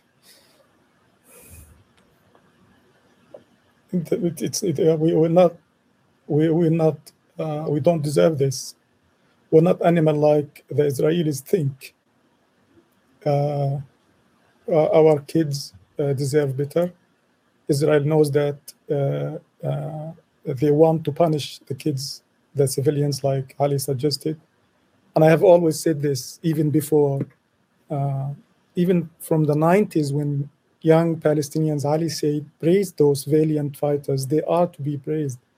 But if you know them in real life, when you see the pictures of those fighters, they're very simple people. They're lightly uh, uh, armed, modestly uh, uh, trained, but they have a, a, weapon that Israel does not have the weapon of uh, the belief, the faith that this is your land, that you're right, fighting uh, a brutal uh, European uh, colonial enterprise that is being uh, brutalizing Palestinians for over uh, seven uh, seven decades.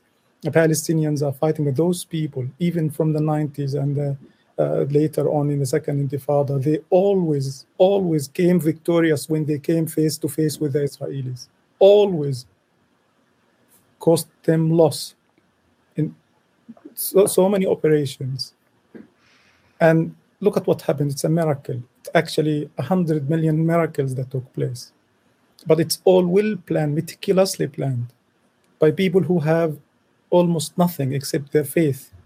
And those people believe that they're not only fighting for Palestine, they're fighting for the Ummah, they're fighting for a cause that is just, a cause that is uh, if that should should not and cannot be forsaken. We believe that if we give up, then everybody is going to say, "Look at the Palestinians; they gave up. Why don't you behave like the Palestinians? Why don't you uh, uh, uh, bow down?" And Israel knows this, and Israel is punishing not. By the way, the Palestinian fighters, they are inside. They are inside occupied land, and, and many of those people from Shujaiya, from Jabalia, from uh, Khan Yunis and Rafah and everywhere, they have their pa- parents and grandparents who have land behind the, the, the armistice line. My grandmother used to, to point over there, saying that uh, when Palestine is free, uh, you will be you will be rich because we have a lot of land that we can use to farm, to sell, but it's it's not ours because of the Israeli brutal uh, uh, occupation. What I'm saying here briefly is that it's extremely horrible. Uh, the infrastructure it's unprecedented. I'm not exaggerating again if I'm if I, if I'm saying that this is the Blitz again all over, like what happened in London by by the Nazis. Uh, unfortunately, by uh, uh, the the Israeli Zionists who claim to be the descendants of the, the victims of, of the Holocaust are inflicting yet a similar plight, similar catastrophes against uh, the Palestinians. Uh, we know that it's very bleak, it's very dark. Uh, there's no way out. Uh, if if there's no water, there is no uh, way out of Gaza. What, what should we do? Like drown? Like commit mass suicide? Is this what Israel wants? And we're not going to do that. And I was telling some somebody, some friend the other day that I'm an academic. I probably the toughest thing I have at, at home is an expo marker. But if the Israelis invade, if they barge at us, charge at us, open door to door to massacre us, I'm going to use that marker, throw it at the Israeli soldiers, even if that is the last thing that I would be able to do. And this is the feeling of everybody. We are helpless. We have nothing to lose. Anyway, just so sad, awful. I feel deprived of not knowing him better.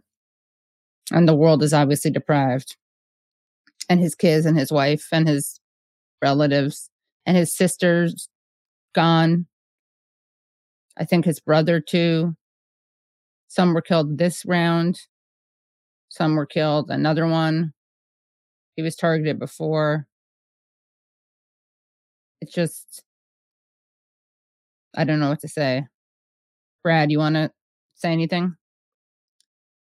I'm just, yeah, I don't really have the words. I'm simultaneously incredibly sad and incredibly angry, particularly because at the same time that we are seeing this stuff day in and day out, you know, we've got Oh, people yeah. like Biden in a room like that saying, were there no Israel, there wouldn't be a Jew in the world that is safe, said a Hanukkah party.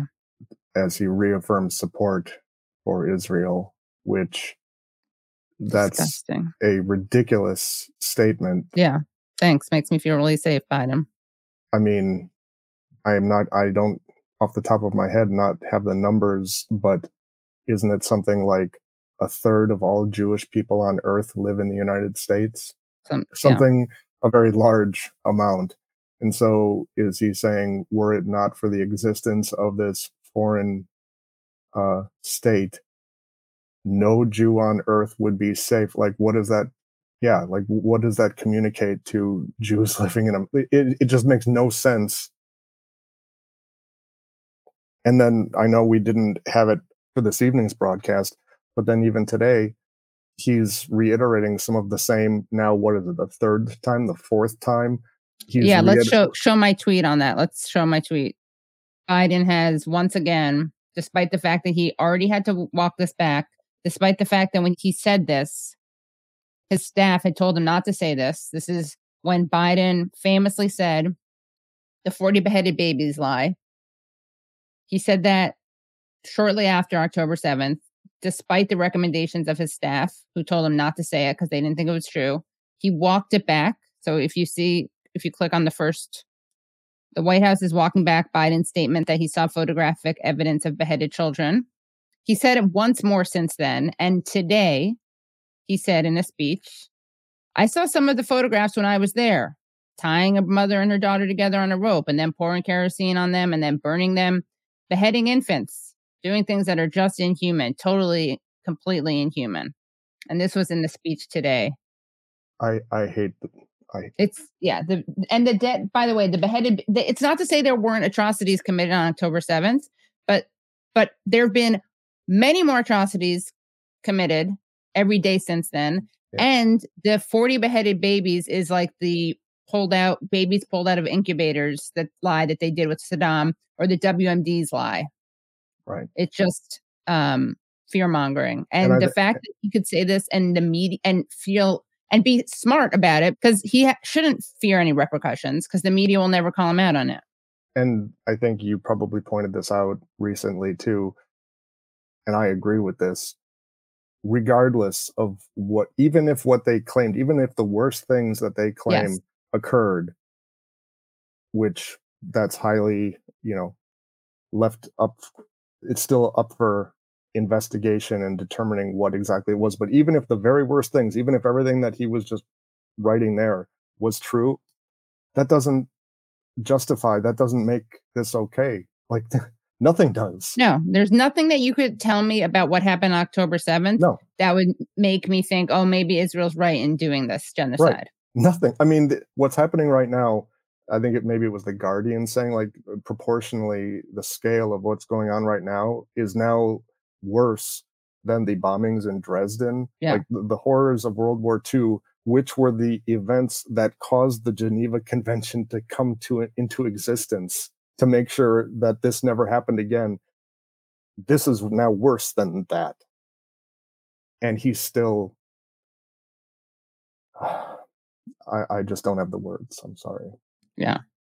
Um, and this is just I can't even begin to imagine, you know, what people like Mahmoud, what his family, his loved ones. I mean, if this is what I'm feeling, yeah, Yeah. It's disgusting. yeah. And I know I've seen some comments talking about how you know trying to embrace love and you know embracing hate is the, like the easy way out and whatnot to which you know i hear that and i agree with it but at the same time i i have a deep love for the for the people that are trying to fight against oppression right now but boy i don't know if i'm capable of not having some hatred and loathing for those that are inflicting that harm yeah Anyway, yeah. yeah And no matter what you think, yeah, there's just no excuse for what Israel's doing.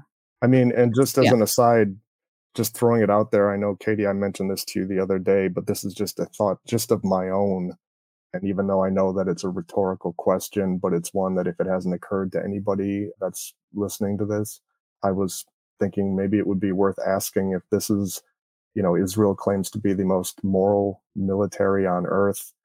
And we see, you know, Biden, the White House spokespeople, Netanyahu, their spokespeople, saying repeatedly, we have no qualm, quarrel with the Palestinian people. We don't wish them any harm, et cetera, et cetera.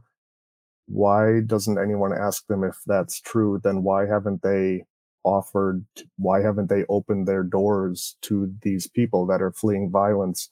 And if they say, well, we can't be sure if one of them, you know, isn't one of the bad people or whatever, babies, you know, Right. like there, there's thousands of the average person who's died there they've murdered there is the average age is five. They won't open their doors to them. I think that speaks volumes uh, more than whatever as ali accurately described it bullshit um, that they say their actions speak much louder in my opinion Yeah. Well, thank you guys all so much for coming to the stream. And I co sign what you said, Brad. Thank you for watching this. For talk, let's all talk about this. Let's all talk about Refaat. Let's all talk about what Israel's doing. Do what he said when I asked him what we could do. And we will see you next week. And thank you, Brad. Thank you, Tyler. Thank you, Phantom Fanta. And thank you all for helping us get to 150, which is very exciting, although kind of seems like a trivial thing in the context of what we're saying. But it, it's important only because Yeah. we got to get, we have I'm- to, I mean, what Refaat said to you, you know, what he thinks is needed, at least from, you know, people in the US and elsewhere, of, you know, continuing to keep that conversation going to broaden that awareness, that increased number of people Right. who are finding value in in the content, I think I would like to hope contributes to that in some small way. yeah. But yeah, thank you so much for everyone for being here. Yeah. Thank you. Good night, everyone.